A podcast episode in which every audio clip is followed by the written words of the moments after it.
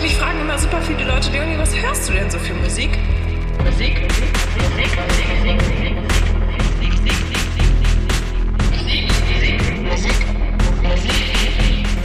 Musik, Musik, Hallo und herzlich willkommen zur ersten Ausgabe von Deep Talk, dem Format auf bei eigentlich alles, der sich, wie der Name schon sagt, mit einem Special Interest und dem allem, was dahinter steckt, beschäftigen wird. Ähm, ich habe heute zur allerersten Folge mir was, mir selber ein Geschenk gemacht. Und zwar äh, habe ich den Tom und den Jakob von der Band Twinstar. Hallo ihr beiden. Hi. Hallo. Ähm, kurz zum Verständnis. Tom ist äh, Gitarrist, Sänger, Songschreiber und alles und ein bisschen auch Bandmädchen oder Band, äh, wie sagt man? Ben Papa, kann man das sagen? Und ist, ist es Tom äh, am Schlagzeuger nee, eher? Nee, also das ist eher, ja, das ist eher Tom am Schlagzeug, der ist eher der Ben Papa. So, okay, der ist ja auch, der, der ist ja auch ein echter Papa und der äh, älteste, deswegen. Okay. Oder? Jedenfalls nee. ist, ist, Aber, Tom, ja, äh, genau. ist Tom Gitarrist, Sänger und ab und zu sollte man ein Glas Wasser trinken. Und, und auf der anderen Seite ist Jakob, auch Gitarrist, auch Sänger und Trust Fanzine Coverboy. Ja. Ich, äh, War doch so, oder? Ja, tatsächlich. Und ich habe in diesem Interview genau keinen Satz geschrieben. ich, ich war da überhaupt nicht dabei und das ist bis heute einer meiner äh, liebsten Lebensereignisse, einfach weil es so absurd ist. Ich habe gerade keinen keinen Überblick, wie groß ist ein Trust Fanzine. Ich kenne das zwar, aber ist es jetzt wirklich so ein Riesending? Pff, bin ich ehrlich gesagt auch gar nicht so bewandert drin. Ich glaube, so innerhalb der Szene ist das schon so eine, so eine Größe. Aber ich, ja, also okay. ich kannte den Namen immer und ich habe aber tatsächlich auch noch nie wirklich reingelesen. Zu meiner wie Schande. Wie kam es denn eigentlich dazu? Sind die auf euch zugekommen oder wie war das? Mm, ich glaube, also Steffen hat mal mit jemandem in einer Band gespielt, der jetzt bei Trust arbeitet und ich glaube, der ist dann, oder hm. ja, Jakob? Ich glaube, der ja. Ist dann auf uns, ja, und der ist dann auf uns so, als, als wäre das so gewesen. Okay. Genau, und der Steffen, ist ein, Steffen muss man zusagen, ist der Bassist der Band. Genau, ja, und äh, ja, also wie gesagt, ich glaube, ein ehemaliges Bandmitglied von Steffen und ähm, der schreibt jetzt dort und der ist dann auf uns zugekommen und hat das alles eingefädelt. Cool. Ich hab's mir, ich bin ehrlich, ich hab's nicht durchgelesen. Ich habe das geskippt. Ich auch äh, nicht. Sehr gut. Da bin ich wenigstens nicht alleine. ähm, nee. Weil wir ja beim Musikpodcast hier sind, oder wir versuchen es jedenfalls, ein Musikpodcast zu sein, ähm, ist die erste Frage, die ich mehr oder weniger an die beiden stelle, was zurzeit bei denen auf Spotify oder auf dem Plattenteller oder sonst wo läuft. Tom, fang du mal an. Ja, ähm, also ich höre tatsächlich in letzter Zeit relativ viel mh, instrumentalen Kram. Einfach, weil ich das jetzt immer nebenbei zum Lesen höre, weil ich mich dann irgendwie besser konzentrieren kann beim Lesen. Deswegen in letzter Zeit höre ich zum Beispiel halt Toe. Oh, und die. Da hast angesprochen. Ja, oh ja. Ähm, Major Influence. Toe ist so eine Leidenschaft von Tom und mir. Das ist eine unserer Lieblingsbands mit und da. Äh, ja, was, ja. was ist dein Lieblingssong von Toe? Oh, da müsste ich mal, wahrscheinlich einen, den ich nicht aussprechen kann, sondern im Japanischen. Ah, okay. Also meine ist, ist C, dieses auf diesem The Book About My Idle Plot irgendwas. Dieser das erste Album. Ne? Bei mir ist es auf der For Long Tomorrow. Ich würde es ganz spontan sagen, Two Moons wahrscheinlich. Ah, ja, ja, ja. Moons ist oder, super. oder irgend so. Also ich kann es gar nicht so hundertprozentig sagen, was meine Lieblingssongs ist. Ich bin ehrlich, ich habe die ganz neuen Sachen noch nicht so wirklich gehört. Wir haben die jetzt irgendwie eine neue echt EP gut. Ja, die ist richtig, richtig gut. Die musst du dir anhören. Die okay, ist cool. Sau stark. Okay, cool. Und jetzt zu dir, Jakob. Was hörst du gerade? Ähm, ich höre tatsächlich gerade viel Hip-Hop. Cool. Äh, die neue Disaster-Platte, die neue Platte von Audio 88 und Yesin. Und okay. Tom wird mich dafür schlagen. Ich höre momentan viel die neue Pianos Become the Tief-Platte, die er absolut verabscheut, wenn ich mich nicht irre. Ich, also, naja, verabscheuen ist so ein hartes Wort. Ich fand es halt einfach echt nicht gut und ich fand halt einfach echt so, das hätte nicht sein müssen. Aber naja. Ich habe den Namen, glaube ich, zum ersten Mal seit Jahren wieder mal gehört, Pianos Become Thieves. Das ist, das ist eine Band, die absolut bei mir untergegangen ist damals. Und ich glaube auch, dass ich, mochte, ich mochte die, glaube auch nicht so wirklich, aber egal. Es nee, ist irgendwie äh, so, wie, als hättest du zwei verschiedene Bands. So die alten Sachen sind so dermaßen anders von dem, was die jetzt machen, dass es auch in meinem Kopf da gar keine Verbindung zwischen den beiden Sachen gibt. Also ich, ich habe die jetzt so als po Post-Hardcore-Band in Erinnerung oder sowas in der Richtung. Stimmt das? Oder? Ja, schon. Ja, also die fing schon, also so, als sie angefangen haben, war das schon eher so Screamo. Das war irgendwie sehr chaotisch und sehr auf die Fresse und ich weiß gar nicht, wie das allererste Album hieß. Ähm, Old, ach genau, Old Pride. Das war halt richtig auf die Fresse. Dann kam The Lag Long After. Das war so ein bisschen melodischer. Und dann hatten die diese Split mit Touché Amor wo man dann okay. gemerkt hat, dass die melodischer werden, im Ges also vom, vom Gesang her, dass der Sänger, der vorher eigentlich nur geschrien hat, dann plötzlich auch angefangen hat zu singen. Und dann kam halt diese Keep You, wo sie dann halt, also wo er dann eigentlich nur noch gesungen hat und mhm. die halt auch sehr ruhig war und die war aber trotzdem eine gute Platte. Da haben halt viele damals gesagt, so, ja, das ist kein Pianos Become the Teeth mehr, aber es war trotzdem einfach eine, eine gute Platte und ich mochte die auch sehr, weil es war auch so eine, also tatsächlich höre ich also werde ich die wahrscheinlich demnächst auch wieder hören, weil die hat halt was mit, mit so äh, Abschied und Todesfall zu tun. Und ähm, das, das, also da findet man auf alle Fälle, wenn einen das irgendwie beschäftigt, findet man da auf alle Fälle viel so. Also beziehungsweise ist das, glaube ich, auch in der, jetzt schweift mir wahrscheinlich wahnsinnig ab, aber Pianos Become ist, egal, ist, da, da, da, ist, sind wir hier. ist halt super spannend, weil der Sänger verarbeitet ja. im Prinzip so über die, über diese ersten drei Alben verarbeitet er so den Tod seines Vaters. Und das hört mhm. man eigentlich auch, weil diese, also die Old Pride kenne ich jetzt nicht so gut, aber die Lag Long After war halt wirklich so sehr wütend so und einfach so wahnsinnig aufgekratzt, wo er noch so richtig so mitten in dieser Verzweiflungsphase ist, so wenn man halt trauert, wenn man noch so richtig ähm, ja am Boden ist und diese Keep You war dann total ruhig dem entgegengesetzt und war dann so, da, also da hatte er das dann akzeptiert und da war dann diese Trauer halt eher ruhig und eher so nach dem Motto, na, ich ich habe jetzt so einigermaßen meinen Frieden damit gemacht und es ist jetzt, es ist jetzt, also ich, ich werde jetzt langsam damit leben können. So, das war irgendwie. Aber ja, ich glaube, die cool. Platte, die danach kam, hat sich, also ich glaube, dann war irgendwie auch seine Verarbeitung soweit abgeschlossen. Also ich weiß es nicht, aber ich glaube, die Platte, die danach kam, hatte dann auch nicht mehr wirklich was damit zu tun, sondern hat ein andere Thema angesprochen. Aber wenn du jetzt so sagst, halt verarbeiten, da habe ich einen Tipp, vielleicht kennt ihr das sogar schon von, äh, von der Band oder von dem Typen Mount Erie. Kennt ihr den? Oh Gott, ja. Oh Gott, ich kann, dieses, oh, ich kann dieses das, Album nicht über den zweiten Song hinaus hören, weil ich sonst heule. Das ist so schlimm jedes Mal, wenn ich das höre. Also, also wer, wer, wer das nicht kennt, es geht darum, dass halt, ich habe den Namen von ihm vergessen, wie er jetzt im Bürgerlich heißt, aber er verarbeitet damit, er ist gerade wirklich mitten in der Trauerphase, weil seine Frau an Krebs gestorben ist, glaube ich, soweit ich, ich das gerade Gänsehaut, habe. wenn ich dran denke, ja, ja, genau. Ich auch gerade. Ja. Und für mich ist es das wirklich das traurigste Album der Welt. Ich habe noch ja. nichts Traurigeres auf dieser Welt gehört. Auf alle Fälle. Ich habe wirklich schon sehr, sehr viel gehört. Dagegen ist Elliot Smith ein, fröhlich, ein fröhliche Sonntagsmusik am im, Frühjahr. Ja, definitiv. Ohne Scheiß. Aber das ist auch, weil man, also ich glaube, was, was das auch ausmacht, ist, dass man auch einfach so viel dann darüber noch gelesen hat. Ne? Also zumindest mir ja. ging es so, als ich das erste Mal eine Review gelesen habe, da kam direkt die ganze Geschichte so mit mit dazu und wie gesagt, ich habe dann ich habe dann reingehört und dann habe ich so das so das zweite Lied war fertig und habe ich gedacht, ich kann das jetzt nicht weiterhören dieses Album, sonst werde ich heute einfach nicht mehr froh und das geht mir, also ich würde es wahnsinnig gerne hören, aber wie gesagt, ich komme nie über den zweiten Song hinaus, weil ich immer denke, oh, Gott. Nee. Aber es ist lustig, dass du das, das ist lustig, dass du das sagst. Ich habe das vor kurzem meiner besten Freundin, der Sarah, empfohlen. Und äh, weil es mir wieder mal in den Kopf kam.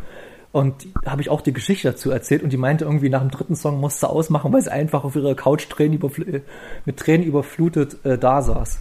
Und ja, Sarah, ich, einfach, Grü Grüße gehen raus, ich kann das, das gut ein, verstehen. Das ist einfach so hart.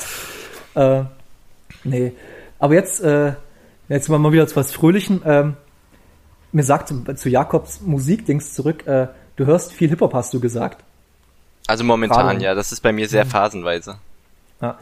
Da ist mir mit gleich mal so eine, er kommt mir eine Frage, die ich gerne auch mit Leuten oder mit Freunden bespreche, die in Bands spielen, oder würde ich auch mit euch besprechen. Ist es äh, dienlich der Musik, die, die man macht, in eurem Fall halt Screamo, äh, na gut, Screamo wollte man eigentlich nicht sagen, aber Post-Hardcore und Math Rock, dass man da komplett andere Musik hört, als die Musik, die man selber macht, oder ist es dann eher kontraproduktiv?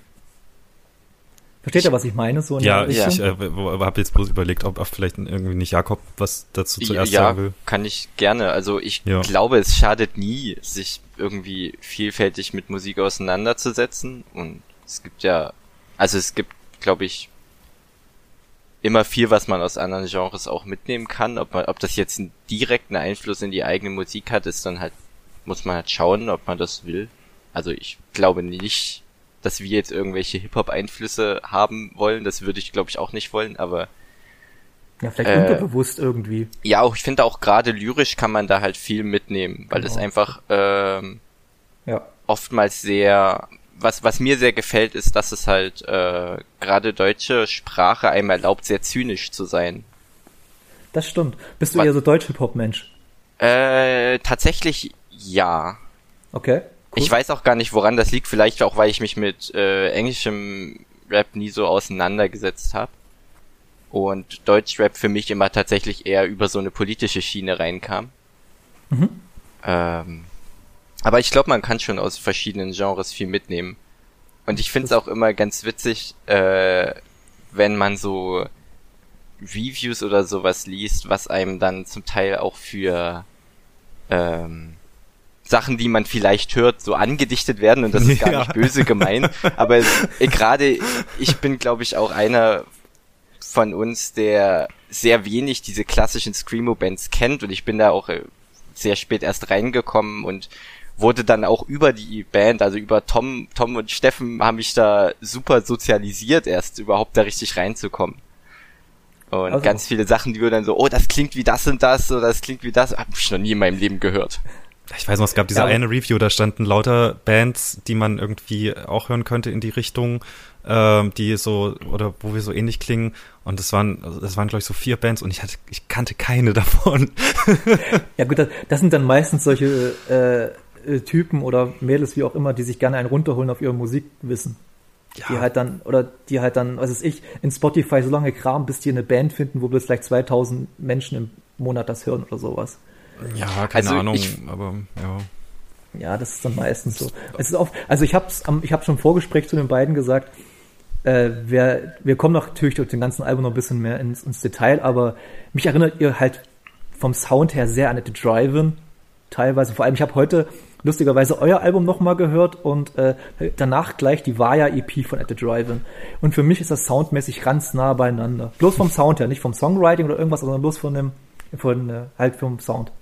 Ich bin zum Beispiel nie so richtig an At the Drive-In rangekommen. Ich habe das damals ausprobiert, als ich angefangen habe, Snowing zu hören und dachte mir so, oh ja, die, der hat immer in seinen Texten so von At the Drive-In geschwärmt und aber irgendwie ist das nie so an mich rangewachsen. Für, für mich war zum Beispiel, was auch so eine, weiß nicht, vielleicht eine ganz witzige Kombination ist, wie ich Songs schreibe, ist immer eher eine Mischung aus Kid Crash und Empire Empire. Okay, ja. Empire Empire sagt mir was, Kid Crash sagt mir jetzt auf Anhieb nix, aber Uh, uh. Also Kid Crash oh, ja, kann ich, ich sehr, sehr, sehr, sehr empfehlen. Unfassbar, unfassbar gute Math, Screamo, was auch immer Band.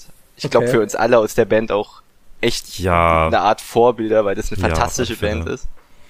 Okay. Cool. Also wir haben tatsächlich, also ich, ja, ist äh, irgend, also ich glaube, ich, ich halte da auch einfach nie hinterm Berg mit, wenn ich sage irgendwie, na, bei dem und dem Teil, den wir geschrieben haben, haben wir an die und die Band gedacht, ähm, weil, ja. also ich war jetzt nie Fan davon zu sagen, ich gründe mein eigenes Genre oder irgendwie ich erfinde was, was vorher noch niemand gemacht hat, weil das finde ich immer Blödsinn.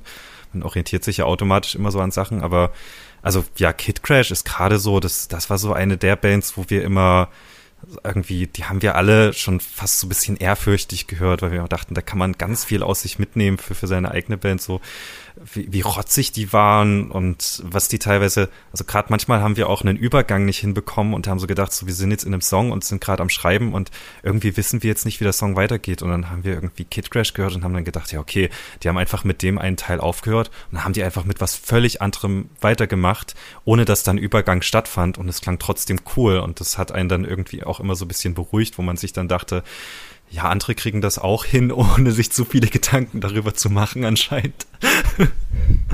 okay. Ja, du hast aber einen guten Punkt angesprochen, und zwar Songwriting. Äh, das interessiert mich ja. Ich, wie gesagt, das Deep Talk und ich, wir sind ja, ich bin ja zum Glück mit äh, Tom gut befreundet und Jakob kenne ich ja auch relativ. Wir haben uns ja kurz zur Geschichte von uns, äh, von uns dreien jetzt, oder beziehungsweise mit Twins und mir. Ich habe Twins zum allerersten Mal, war das 2019, als ihr bei uns gespielt habt im Bautzen? Das war 2019, ne? Ich glaube, ja. Das kann gut Mit sein. Mit Luma ja. zusammen war das. Ja, ne? ja, genau. Genau. Da haben, die bei, äh, haben sie bei uns im Skatespot in Bautzen gespielt. Das ist so ein äh, DIY-Laden. Also wirklich, die beiden werden bestätigt, wenn ich sage, es ist wirklich alles schon sehr DIY und sehr improvisiert, aber es macht tierisch Laune. Wahnsinnig gemütlich. Das ich weiß war auch, das ein unfassbar war, cooler Tag und die ja. Leute, die dort so lange so fleißig gebaut haben, Hut ab ja. auf jeden Fall. Da muss man dazu sagen, ja, das war im Rahmen der Spot Jam und da heißt, es heißt Spot Jam deswegen, weil es halt ein Skatepark ist, ein selbst aufgezogener Skatepark von Bautzen Rollt e.V. Und, ähm, und die machen immer so eine Bauwoche, nennt sich das im Sommer. Also haben sie jetzt natürlich wegen Corona nicht wirklich machen können. Aber ähm, machen haben 2019 und machen halt schon ewig die Bauwoche. Und am Ende der Bauwoche an einem Samstag ist aber so eine riesengroße Party mit. Da kommen ganz viele Skater aus ganz Deutschland teilweise. Da sind wirklich, wenn da 200, 300 Menschen gewesen sein auf dem ganzen Gelände, bestimmt. Es waren unfassbar viele Menschen da. Und am, am, zur Feier des Abends waren, spielen halt ein paar Bands. Und haben, haben, hab ich dann, wurde ich gefragt, ob ich ein paar Bands kenne. Und da habe ich einfach gesagt, klar, Freund von mir, Tom, spielt in einer Band. Die können wir ja einladen.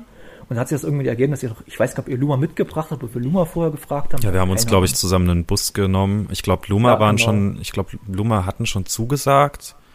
Vielleicht hat sich da Marie drum gekümmert oder so. Und, Bestimmt äh, hat sich Marie drum gekümmert, ja, ja. Und also ich glaube, die waren schon bestätigt. Und dann ähm, wurden wir halt noch gefragt und dann haben wir gesagt, ja gut, irgendwie, wenn wir dann eh beide von Dresden fahren, dann ja, und dann haben wir uns ja gleich zusammen einen Bus genommen und ich muss sagen, es war tatsächlich auch einfach ein bisschen wie Klassenfahrt. Es war herrliches Wetter und wir lagen dann einfach, also, also sind irgendwie in den Bus gestiegen, nicht weit gefahren und dann lagen wir ein bisschen in der Sonne, dann haben wir ein bisschen Musik gemacht und dann wieder heim. Das war, das war super entspannt. Aber, aber das ist auch, das ist auch Sinn ist, oder Ziel oder der, ja, der, die Aufgabe dieses Spot Jams oder generell, dass alles ein bisschen gechillt und ein bisschen entspannt abläuft.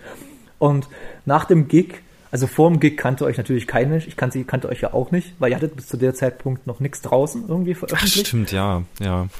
Und das, das ja, habt ihr ja erst 20, Februar 2020 kam das mm, Album, ne? Genau. Ich glaube, wir hatten auch vorher nur ein oder vielleicht zweimal in Dresden gespielt. Ich weiß gar nicht, hat vorher ich glaube, einmal, einmal ja, ja, als Support von Eune. Ah, okay, cool. Was auch. Ja, und, und jedenfalls kannte euch halt keiner. Und Luma kannten wir schon, weil wir Luma irgendwie mal eine Raprika in Görlitz oder so gesehen hatten vorher. Also irgendwie anderen Gig. Wahrscheinlich mit Tar irgendwas zusammen. Der Hans, der ist ja immer da sehr aktiv. Hm. Und, äh, und danach, nach dem Gig, von eurem Gig kamen halt wirklich sämtliche Leute auf mich zu und meinten so, ey, du kennst die und so, die sind ja fantastisch. Also, das war wirklich, die haben gesagt, das, das haben wir noch nie gehört oder nie live gesehen oder so, so. Und eure Energie war halt auch, äh, sehr, sehr ansteckend, das muss man sagen. Und da habt ihr mich, als ich euch zum ersten Mal glaube, sofort an At the Drive-In erinnert, weil wer halt die At the Drive-In Sachen aus den späten 90ern kennt, das ist halt wirklich auch, was Bühnenpräsenz angeht, für mich so ein bisschen so ein Vorbildprinzip. Äh, oh, danke schön. Ich. Das ist echt total schön zu hören. Ja, danke schön. Ja, es wird jetzt, daran müsst ihr euch jetzt gewöhnen, das wird jetzt ein bisschen Lobhudelei von meiner Seite aus, weil ich Tom weiß es und Jakob, ihr wisst wahrscheinlich alle, ich bin ein riesengroßer Fan eures Albums und eurer Band. Deshalb, äh, ja, unter anderem war ja äh, euer Konzert im Dresden in der, im Risa e.V. letztes Jahr. War das? Das war Risa e.V. mit Nesca Lagoon zusammen, ja, der diese genau. kleine Minitour hattet. Mhm. War mein letztes Konzert, was ich gesehen hatte. Es war auch unser letztes Konzert, was wir gespielt haben, also diese, diesen Weekend, ne? Ja, der, das ja. Konzert in Berlin war dann mit Nesca Lagoon und das letzte, was wir ja, ich meine, es ist immerhin eine schöne Erinnerung, so, weil es war ein wirklich schönes Konzert und Nesca Lagoon sind halt auch, das sind halt wirklich Herzensmenschen.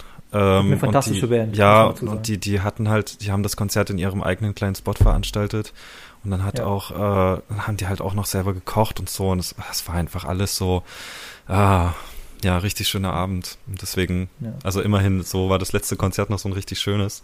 Aber ja, das, ja, das, glaub, also es ist, war, war, wirklich halt, das, ist halt wirklich so richtig blöder Zeitpunkt gewesen. Ne? Also wir bringen unser Album raus und dann gehen wir auf Weekender und dann hatten wir eigentlich geplant, ja, das ganze Jahr, dann müssen wir irgendwie Shows spielen und so und dann, ja, und direkt nach der Albumveröffentlichung ist dann zack, ist dann erstmal Schicht. Stimmt, das war ein paar Tage später. ja, ja, also, genau, das, das, war tatsächlich so. Lange, so. Stimmt, hm, ja. Naja.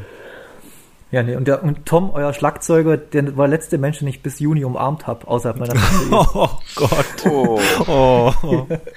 Das ja, ist super, sorry, aber, super traurig.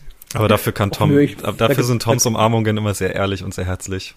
Ja, das wollte gerade sagen, ich hätte mir, hätte mir viel Schlimmeres vorstellen Ja, das können. stimmt. Äh, das war auch nicht negativ auf Tom bezogen. Sorry, Tom. Weißt du das hörst? äh, Nee, äh, jetzt gehen wir mal ganz bisschen kurz zu eurem Album. Ich habe schon gesagt, äh, das habt ihr 2020 im Februar, ich glaube 14. Februar genau. Ja, ja am Valentinstag. Schön. Und ein Geburtstag von meinem Neffen. Deshalb, äh, und äh, äh, da habt ihr es rausgebracht, und äh, aber der, die Vinyl-Veröffentlichung hat sich ein bisschen verzögert, oder? Kann ich mich noch richtig erinnern? Oder ja, war das am gleichen Tag? Ja, ähm, also ja, das Vinyl die, die Vinyl-Sachen kamen dann erst ein bisschen später. Ich glaube, da gab es irgendwie Probleme im Presswerk oder so. Nee, alles easy. Das ähm, alles cool.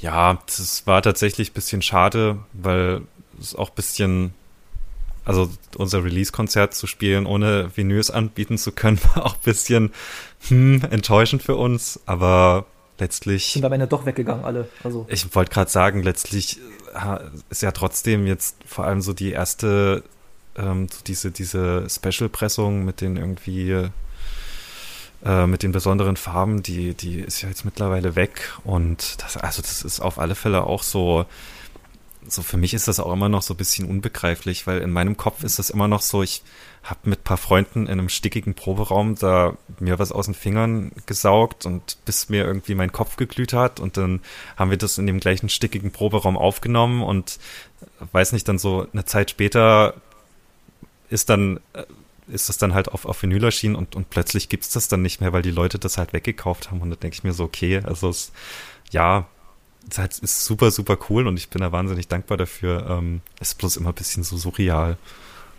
Das kann ich vollkommen verstehen. Ist ja, ja. auch für, für Gitarristen Tom und mich so die erste richtige Band, die wir ja. haben. Ja. Ah, okay, und, also genau. Steffen und, und, und Tom, Schlagzeuger Tom waren ja in Mikrokosmos und haben da auch glaube ich, äh, sich schon sind schon komfortabler mit dem ganzen Zeug und für uns war es ja tatsächlich so das erste Mal richtige Band mit Platte aufnehmen und dann Shows spielen und so. Das ist schon ganz schön crazy, wenn man sich dann überlegt, dass wir irgendwie, weiß nicht, vier Jahre an so einer Platte geschrieben haben und dann so eine kleine Kackband aus Dresden eine Platte hat, die dann irgendwo in Hongkong oder in Kanada in einem Regal liegt. So, das ist das total ist abgefahren. Immer noch, das, das, das sagen mir die Leute und ich bin auch immer noch so, ich, ich kann das einfach nicht so greifen. Also das ist, weil das auch so weit weg ist. Also irgendwie, da ist meine, unsere Platte ist in einem Shop in Hongkong. Das ist immer noch so, hä? Das, das, das, das, ist, das ist super weird. Also weiß nicht, also so, ich würde es jetzt auch nicht so übertreiben. Also ich meine, irgendwie, wir haben uns in eine gewissen Szene, glaube ich, ganz gut verkauft, aber deswegen ist es, also ich würde uns jetzt nicht irgendeinen nee, Status zuschreiben. Ist ja, ist, ja trotzdem, ist, ja, ist, halt ist, ja trotzdem, ist ja trotzdem ein persönlicher Erfolg. Also das braucht, braucht man ja, jetzt total. nicht. ich glaube, es ist halt so, so eine Liebhabermusik, die sich halt ja. deswegen auch international gut verbreitet vielleicht, weil sie eben ja.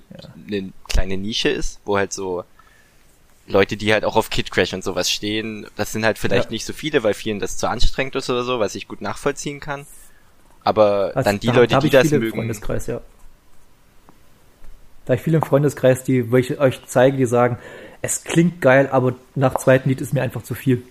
Das auch, und das sage ich tatsächlich auch immer Leuten, wenn ich denen sage irgendwie, oder, oder wenn das, wenn dann irgendwann so das Gespräch drauf kommt, ja, ich spiele in der Band und dann, ach so, ja, was macht ihr denn so für Musik? Das ist auch tatsächlich immer das Erste, was ich sage. Ich sage immer so, es ist sehr anstrengend und, und äh, wenn es dir nicht gefällt, dann kann ich das auch verstehen und tatsächlich ist auch so 90 Prozent der Leute, die ich irgendwie neu kennenlerne und die sich das dann anhören, sind dann auch so, naja, es ist eher nicht so meine Musik. Ich meine, immerhin drücken sie das sehr nett aus, aber ich bin dann auch immer so, ja, ja also ist verständlich, wir haben es auch irgendwie nie, weiß nicht, wir haben ja, auch komm, nie weißt du die Frage, spiel ja. doch mal was. Spiel doch mal was oh Gott. Das ist die absolute Hölle. Ja, ja das, das, ist, das, ist das Schlimmste, was man irgendwie jemandem so... Vor allem, weil Tom und ich schon, glaube ich, sehr viel äh, irgendwie zusammenspielen, Gitarren haben. Und wenn ich meine Gitarre alleine spiele, klingt das halt einfach scheiße oder langweilig. Aber äh, jetzt kommt halt ein bisschen mein Fantum durch, beziehungsweise mein Interesse an, an eurer Platte. Und zwar, du hast erst erwähnt, äh, ich glaube, es war Tom, ihr habt die in eurem Proberaum aufgenommen.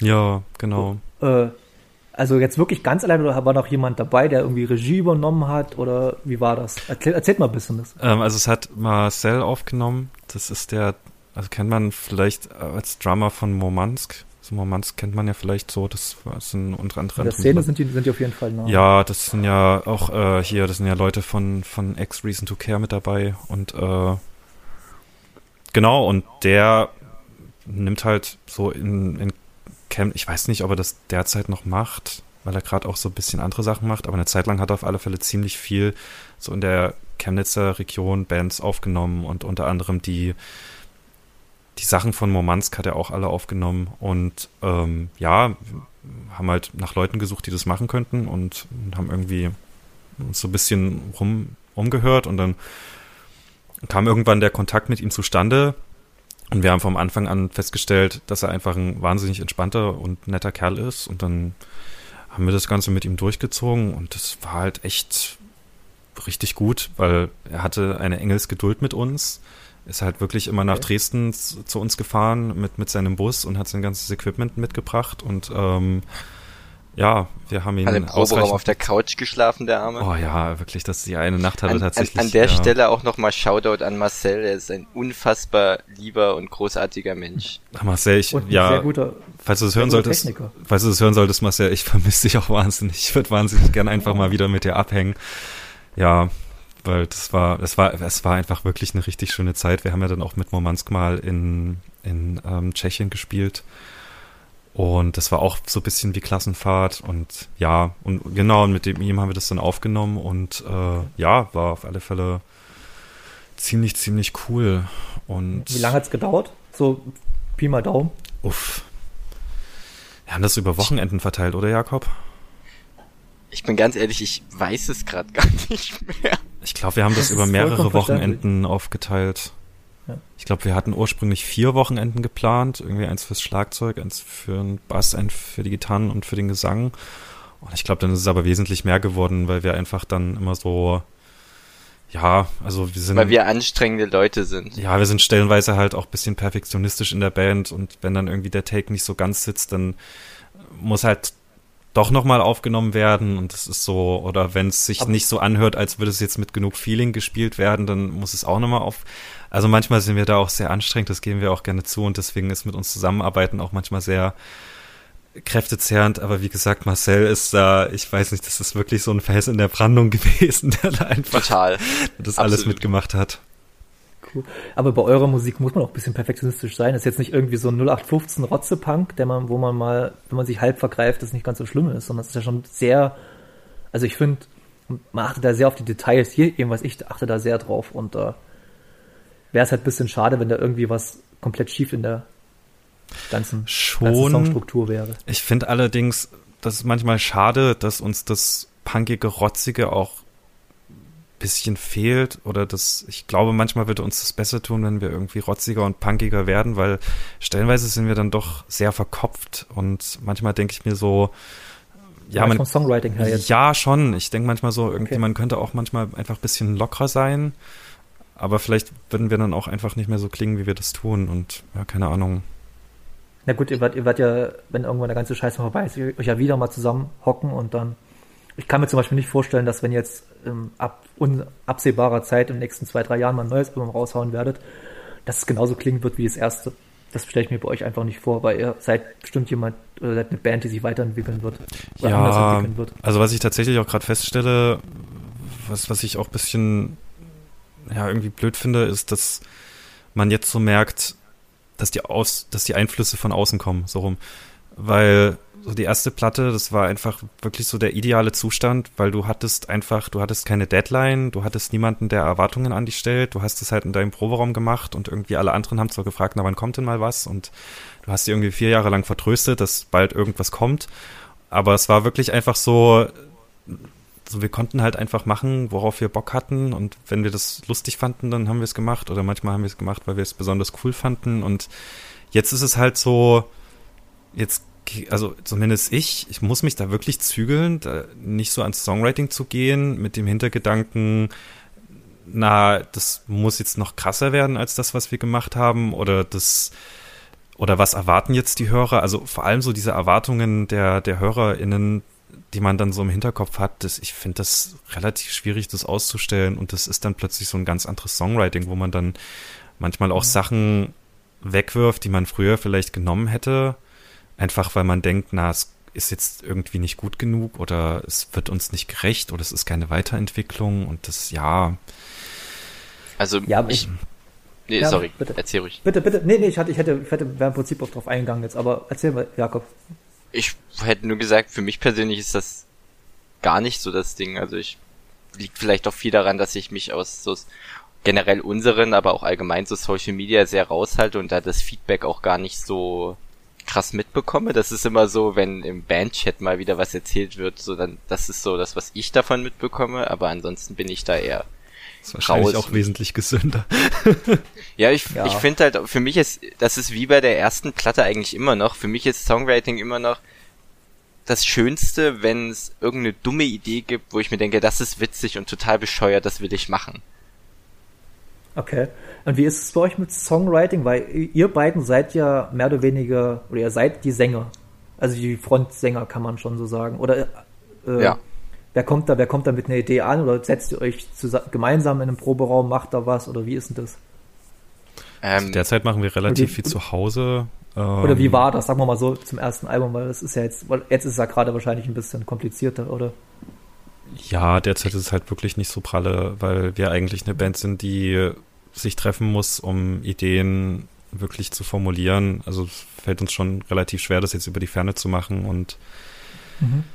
das war auch beim, bei der ersten Platte im Prinzip so, man hat sich so im Proberaum getroffen und dann, also man hatte natürlich manchmal auch so vorformulierte Ideen. Also vor allem Jakob macht relativ viel zu Hause. Ich bin eher so, dass ich dass das bei mir im Proberaum kommt, wenn ich irgendwie mit den anderen zusammenspiele, dass mir dann irgendwie die Ideen kommen und dass ich dann denke, oh, das könnte man spielen und das könnte man spielen. Und zu Hause ist es eher so, dass ich irgendwas rumklimpere und mir denke so, ja, hm, das ja, weiß nicht.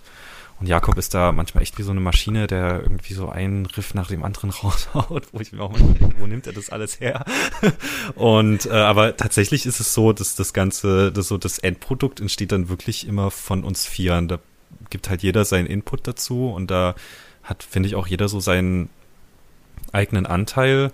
Und ja, also das ist tatsächlich auch so das, was ich am meisten so dran schätze, dass so dieses, dieses abgedroschene Sprichwort, das Ganze ist mehr als die Summe seiner Teile, aber in dem Fall ist es halt wirklich so, weil also keiner von uns Vieren könnte es, glaube ich, alleine so hinkriegen, was wir dann halt so machen. Und das, und, und das Schönste dabei ist für mich dann eigentlich auch immer, dass, dass es halt auch alles Freunde von mir sind, so mit denen ich das halt mache. Und das ist, glaube ich, irgendwie auch so der Aspekt, den ich am meisten dann immer daran schätze. Und ich glaube, das hört man auch dem Album an, dass das irgendwie so viele Leute sind, die, die halt irgendwie über das Album vielleicht auch so zu guten Freunden geworden sind. Ja, auf jeden Fall äh, kann ich das gut nach. Wie gesagt, ich habe es auch schon alles mal durchgehabt mit meiner alten Band und äh, äh, Gott, ich habe gerade meine, ich habe gerade meine, ich hatte gerade eine coole Frage in meinem Kopf formuliert gehabt, die habe ich jetzt komplett vergessen. Egal. Äh, nee, ich will mal, ich will mal ein bisschen, ein bisschen mehr ins Detail gehen wegen den ganzen Songs, weil ich habe ja, äh, man kann ja Fanboy durch und durch, dass ihr wart meine Band 2020, weil alles, ein gesamtes Spotify-Algorithmus wurde von euch bestimmt. Das ist sehr lieb, Dankeschön. Uff, nee, es ist aber, und ich musste mich wirklich Anfang des Jahres zwingen, euch mal aus meiner Playlist zu löschen, damit ich was anderes höre. Oh, oh Gott. Also, es, es tut mir so leid für dich. Nee, aber, äh, aber, äh, ja, ich, ich, ich weine auch deswegen jedes Mal ein bisschen. Äh, nee, aber ich habe wirklich seit langem nicht mehr so einen Enthusiasmus für eine Musik äh, empfunden wie bei euch. Ich glaube, das letzte Mal, als ich als, als, das erste Mal im Leben To gehört habe, das war halt vier, fünf Jahre vorher, war ich nochmal so enthusiastisch an euch halt.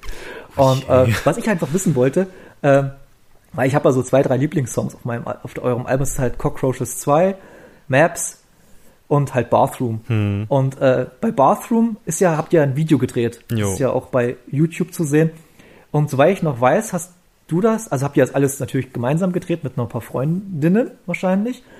Und äh, aber du hast das, Tom, mit den ganzen Effekts gemacht, weil die Effekte sind ja schon ein bisschen so das, Hera das Herausstellungsmerkmal der, uh, Uff, ja. des Videos, würde ich oh Gott. fast sagen. Ah, dieses Video, das ist echt, das, ich, ich, das ist auch immer so eine ist Geschichte. Eine Bürde für dich oder wie? Nee, aber ich habe mir das Video tatsächlich, nachdem es dann rausgekommen ist, sehr, sehr sehr selten angeschaut, einfach weil ich es schon so häufig gesehen habe. Also wir haben das mit einem Freund zusammen ja. gemacht und zwar mit äh, Toni, ähm, Toni Petraschk, der ist Fotograf in Berlin und ähm, also ihr könnt ihm auch alle gerne auf Instagram folgen. Er macht da auch sehr gute Arbeit. Zum, zum Beispiel fotografiert er manchmal für Mare Liberum. Und okay. ja, und der, der hat uns da unterstützt bei Kameraarbeit und vor allem bei Licht, weil ich damals so von, von wie setze ich Licht richtig, hatte ich noch nicht so viel Ahnung. Und halt, ja, weil er auch professioneller Fotograf ist, hatte der jetzt auch ein bisschen mehr Ahnung vom Film als ich. Jetzt auch nicht als, als Fotograf jetzt auch nur eingeschränkt, aber so, es hat doch mein Wissen nochmal übertroffen und ja, wir, wir, haben das mit meiner alten DSLR gefilmt und äh, alle möglichen Spots, die wir so cool fanden, dafür angesteuert und hatten halt diese Idee, dass wir immer von Greenscreen zu Greenscreen springen und ich habe mich dann tatsächlich irgendwie zwei Monate vorher in dieses Thema eingearbeitet. Was ist ein Greenscreen? Wie bearbeite ich den? Und wie gehe ich in After Effects damit um? Und habe mich dann irgendwie zwei Monate lang in After Effects eingearbeitet und dann saß ich drei Monate lang, saß ich tatsächlich an nichts anderem als an diesem Video was stellenweise auch wahnsinnig anstrengend Fuck. wurde. Aber ich hatte halt zu dem Zeitpunkt tatsächlich einfach eine Deadline und wir haben die dann, glaube ich, auch dreimal verschoben, weil ich nicht rechtzeitig fertig geworden bin und am Ende konnte ich dann auch nicht alle Fehler ausbügeln. Das ist so manchmal gucke ich mir, das, also wenn ich das Video angucke, dann sehe ich eigentlich auch immer nur die Fehler, die ich übrig lassen musste. Ah, schmerzhaft.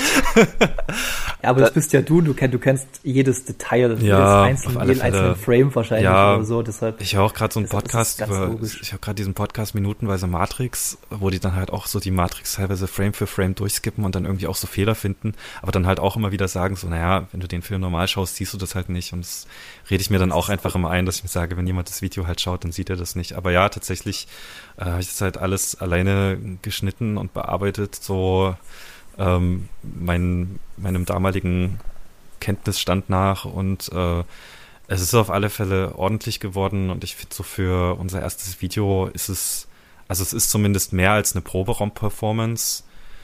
Und äh, ja, also, und ich glaube, unsere ja. Idee, die wir so da hatten, ist auch erkennbar und ja, also wir hatten schon so den Anspruch, jetzt kein, keine stinknormale Proberaum-Performance zu machen, sondern schon halt irgendwas Besonderes, weil wir schon irgendwie immer bei vielen Sachen, die wir haben, so den Anspruch haben, naja, es muss eigentlich ein bisschen über das, was man normalerweise kennt, so ein bisschen hinausgehen und ja.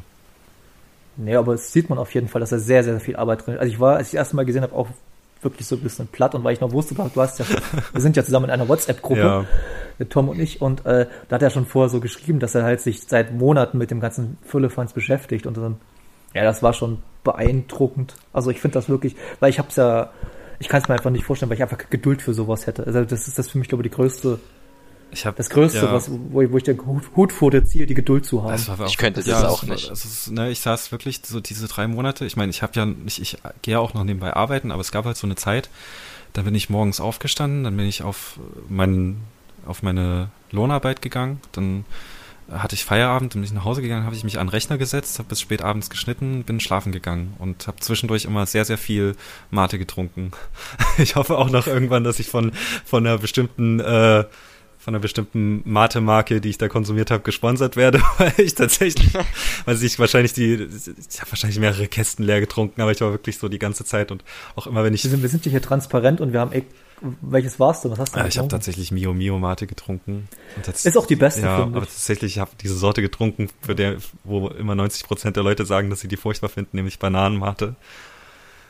Okay, mein, mein Abscheu ist unermesslich. Ja, ist, ja also, also damit, damit ist es auch bewiesen, so zwei Drittel hier zum Beispiel finden die scheiße, ich finde die halt super ja. lecker. Ich, also ich mag halt auch alle Sorten von Mio Mio, ich bin da wirklich ein bisschen Fanboy.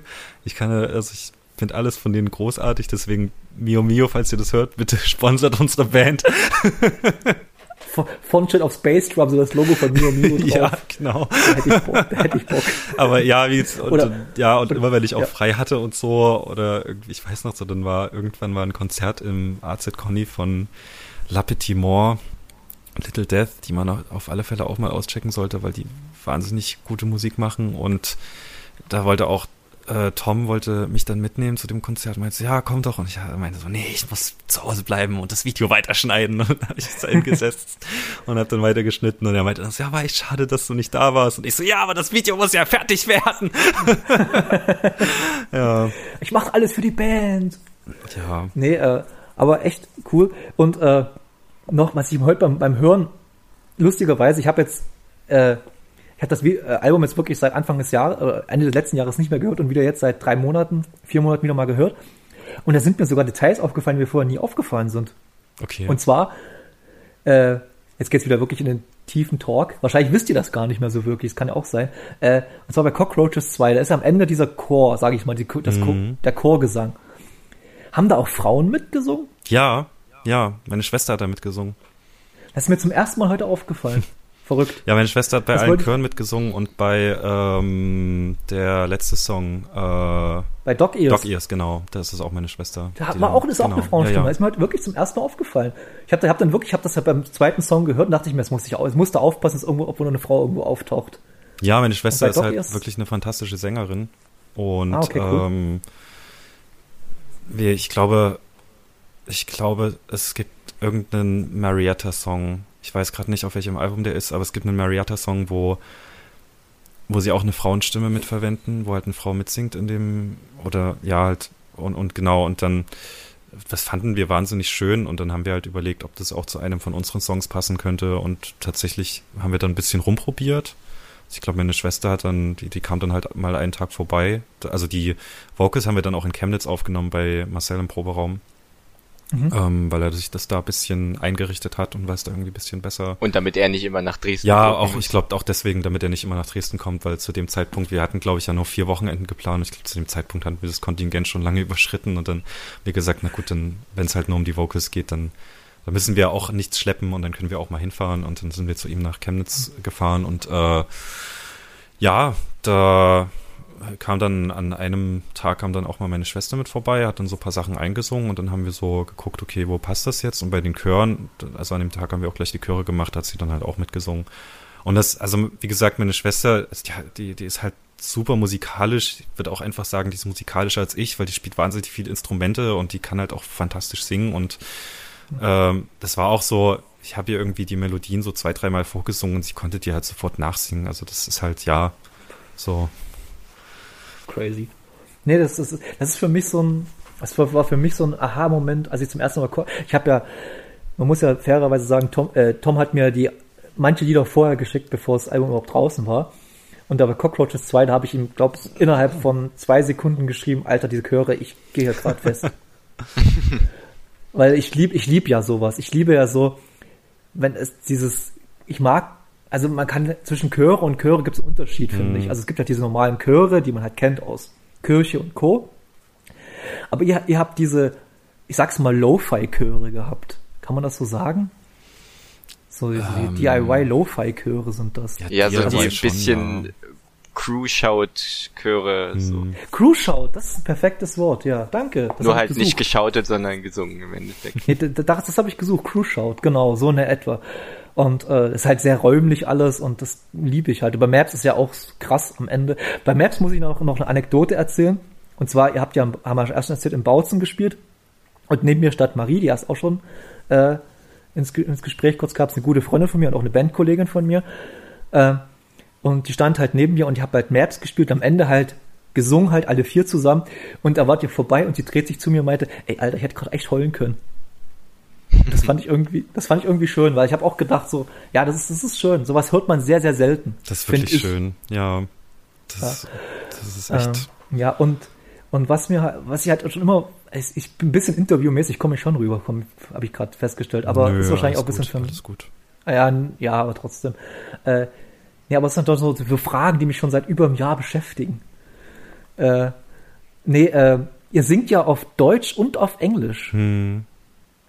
Und wie kam das? Oder warum? Oder weshalb? Also es ist ja, ist ja schon sehr prägnant, finde ich. Ist auch nicht, oder ist das eher so ein, kam es natürlich?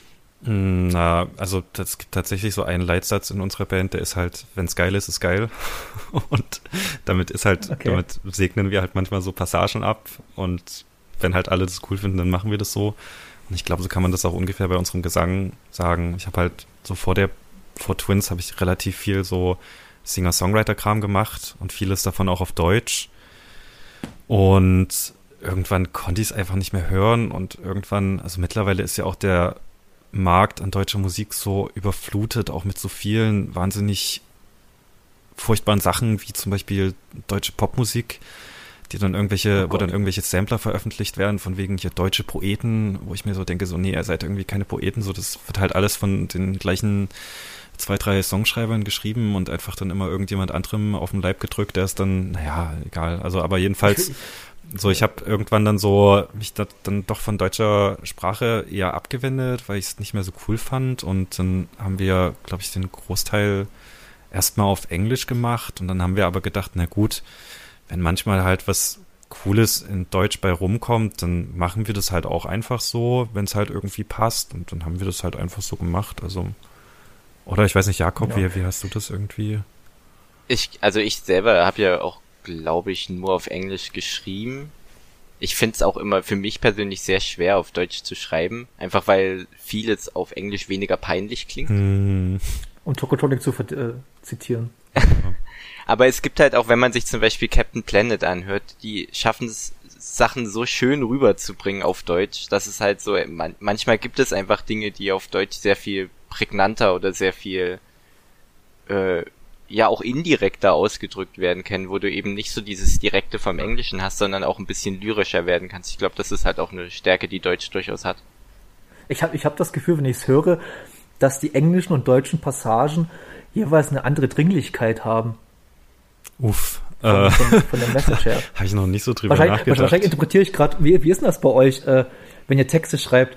Schreibt ihr damit äh, wirklich so über Themen oder mit Hintergedanken oder macht ihr so nach dem Prinzip, wir, wir, wir bilden einfach oder wir, bauen uns einfach noch eine schöne, noch eine schöne Spur, eine instrumentale Vocalspur mehr oder weniger, die halt mit schönen Worten geschmückt ist. Ich, ich glaube, ganz kurz. Tom hat viel von den Texten zuerst gehabt und ich habe mich dann eher so ein bisschen daran orientiert. Okay.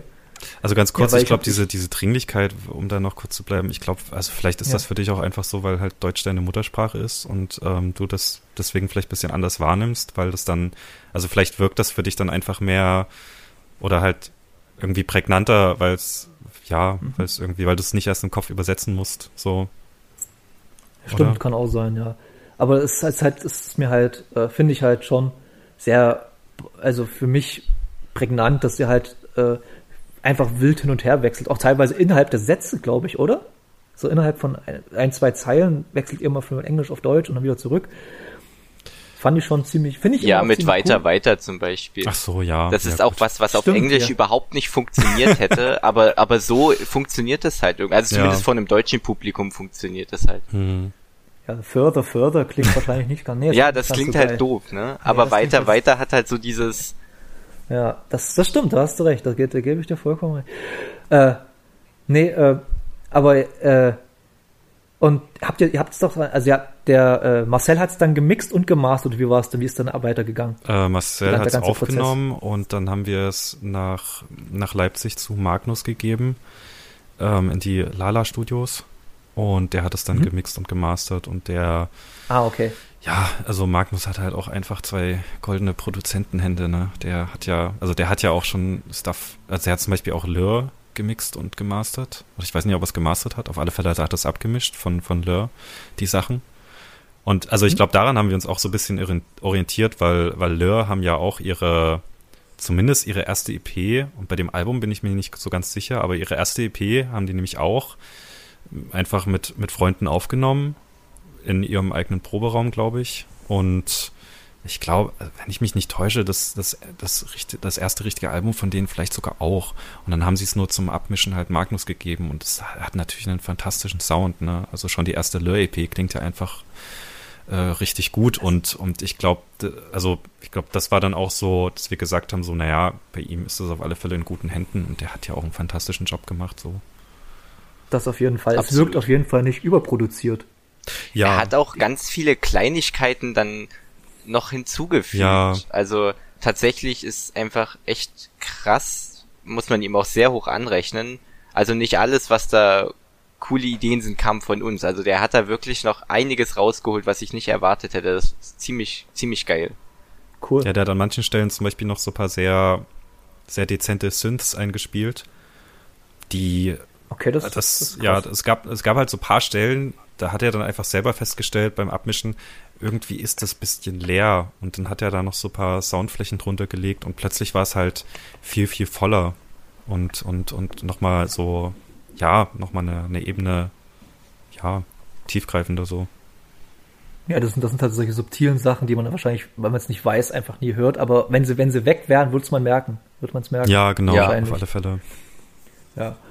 Ähm, ja, und dann, und dann habt ihr es, aber ihr habt ja ohne Label gemacht, oder? Bloß über, oder habt ihr, habt ihr ein Label direkt?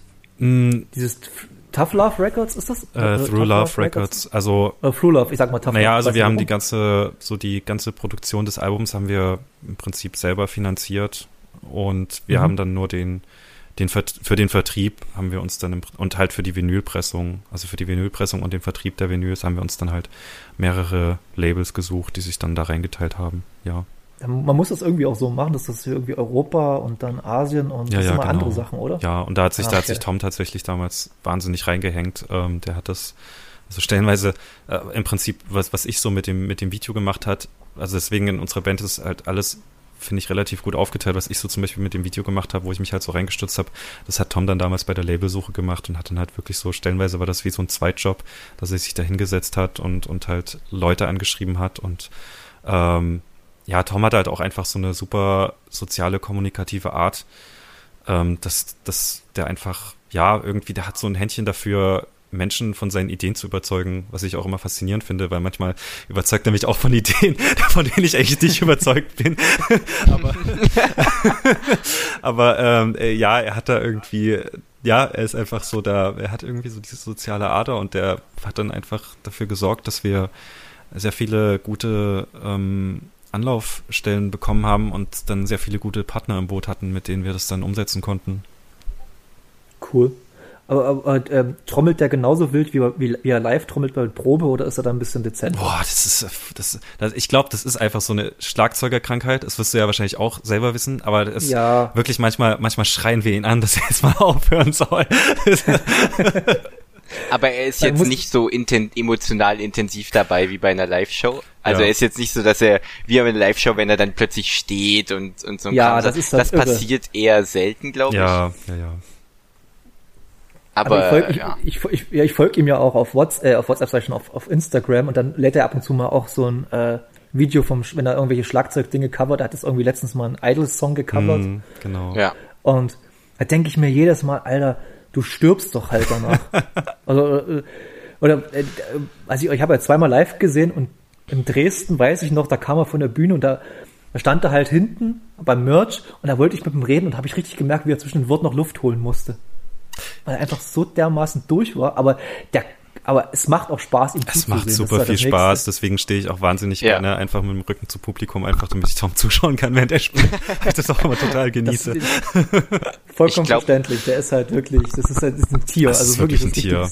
Das ist auch, manchmal ärgert mich das tatsächlich so ein bisschen, weil so Leute irgendwie deren Meinung ich schätze, hören so die Platte und sagen dann immer zu mir so, boah, ja, Schlagzeuger ist ja richtig krass. Und ich bin dann immer so, ja, wir anderen haben auch zu der Platte beigetragen, aber ja, ich er macht seinen Job sehr, sehr gut, ich weiß. ja, das, ja das, das, muss man leider Gottes zugeben. Also ich, ich ist wahrscheinlich so die Bürde, dass das, aber ich kann damit. Das, aber ich verstehe es auch. Ich habe ja auch eine der ersten Sachen, die ich auch Tom damals geschrieben habe, dass der Schlagzeugsound aber auch fantastisch ist.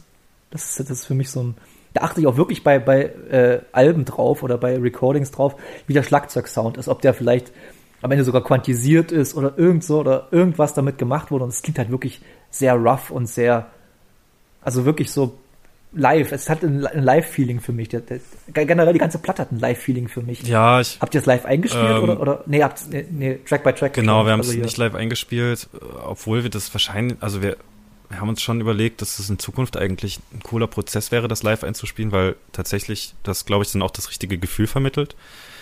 Ja. In dem Fall haben wir es jetzt nicht gemacht, aber wir haben nicht auf Klick gespielt und ich glaube, das hört man halt.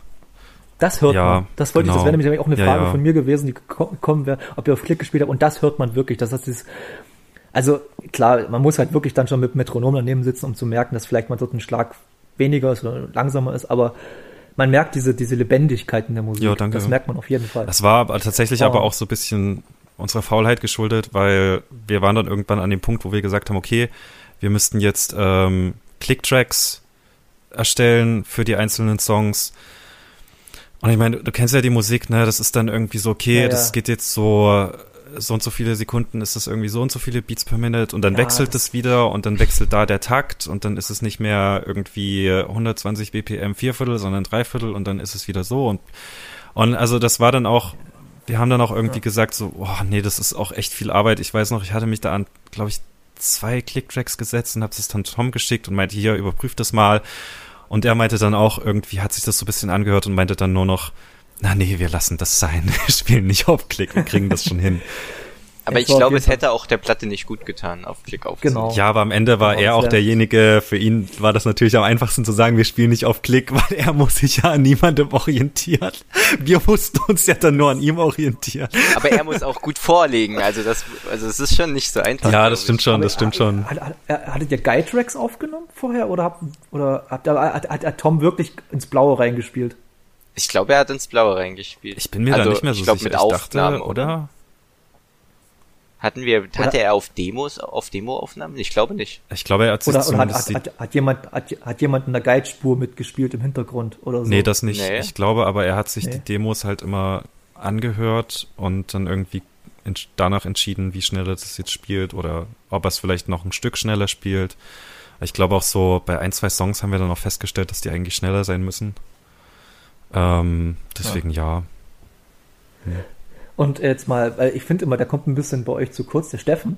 Der hat weil auch ein sehr, sehr wichtiger Teil eurer Band. Ja, weil, auf alle Fälle. Hm. Äh, weil der Bass ist natürlich auch eine ne Macht, finde ich. Also alleine vom Sound her. Er spielt ja Pick, oder? Er spielt mit Pick. Ja, genau. Oder, genau. Das hört man vor allem, aber er hat auch eine, immer eine, so, eine, so eine dezente Zerre drunter. Das mag ich auch sehr gern. Und ich finde, wenn man euch live sieht, er strahlt eine gewisse Ruhe ja, aus, auf alle Fälle. die ihr drei ja, überhaupt ja. nicht habt. ist er ähm, auch im Proberaum. Also äh, okay. wenn ich und Tom, also Gitarristen Tom manchmal sehr emotional sind, dann ist auch Steffen meistens so der Ruhepol, der erstmal, hey, lass mal kurz einen Schritt zurückgehen und äh, irgendwie von außen einen Blick drauf haben und ist alles nicht so wild. Und ich glaube, Steffen sorgt auch dafür, dass wir uns nicht an die Gurgel gehen manchmal. Ja, das, sowas braucht man unbedingt, so ein Mediator innerhalb einer Band. Das ist ganz wichtig. Ja, und das mit dem Basssound, das also auf alle Fälle, das ist so, ähm, also Steffen macht sich wahnsinnig viele Gedanken um seinen Sound und, und, und schraubt da auch sehr oft dran rum. Ähm, hat er halt wahnsinnig viel Ahnung davon und, und lässt, also er lässt es auch einfach immer geil klingen. Er weiß auch immer genau, okay, ich bestelle mir jetzt irgendwie das und das Effektgerät und dann stelle ich das so und so ein und dann habe ich eine geile Zerre und die Zerre, die setze ich bei der Stelle ein und da lasse ich den Bass bisschen ruhiger werden und und er ist auch einfach ein wahnsinnig guter Bassist und du hast schon recht, so das, das ist in Bands, in Bands wird das, ist das immer so ein Thema, was immer nicht so ganz zur Sprache kommt.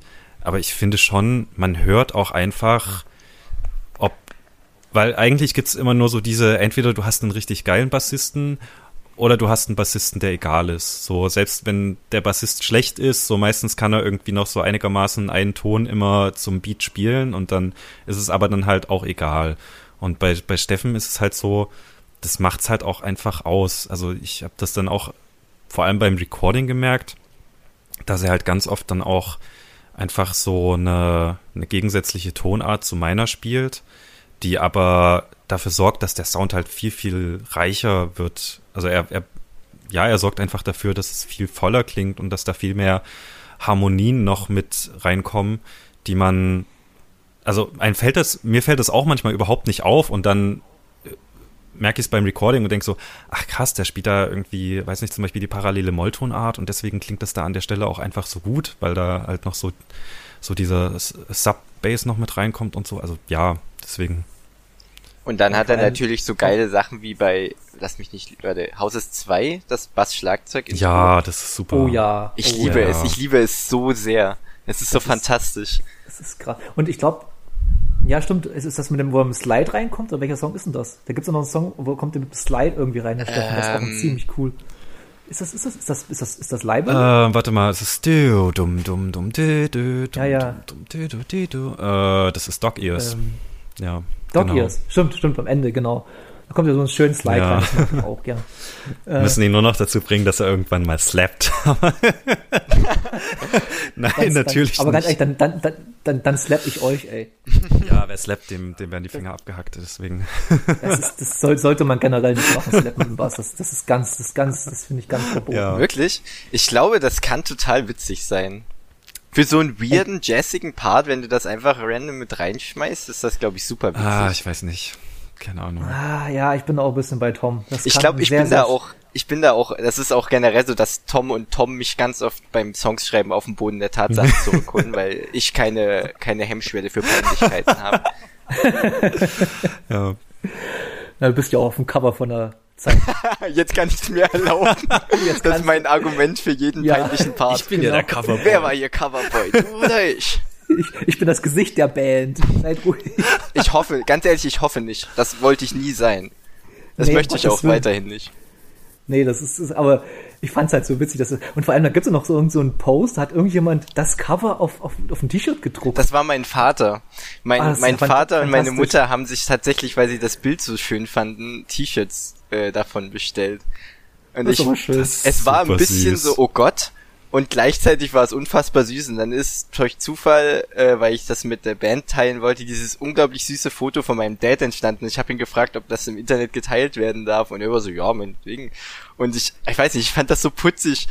Ja, das ist super. Also ich habe echt, muss das ist echt so ein Lächeln-Ding. Freut man sich. Ja, auf alle Fälle. Ah, dass, dass dein Dad ist, das, das, das, das ist schön. Das gefällt mir.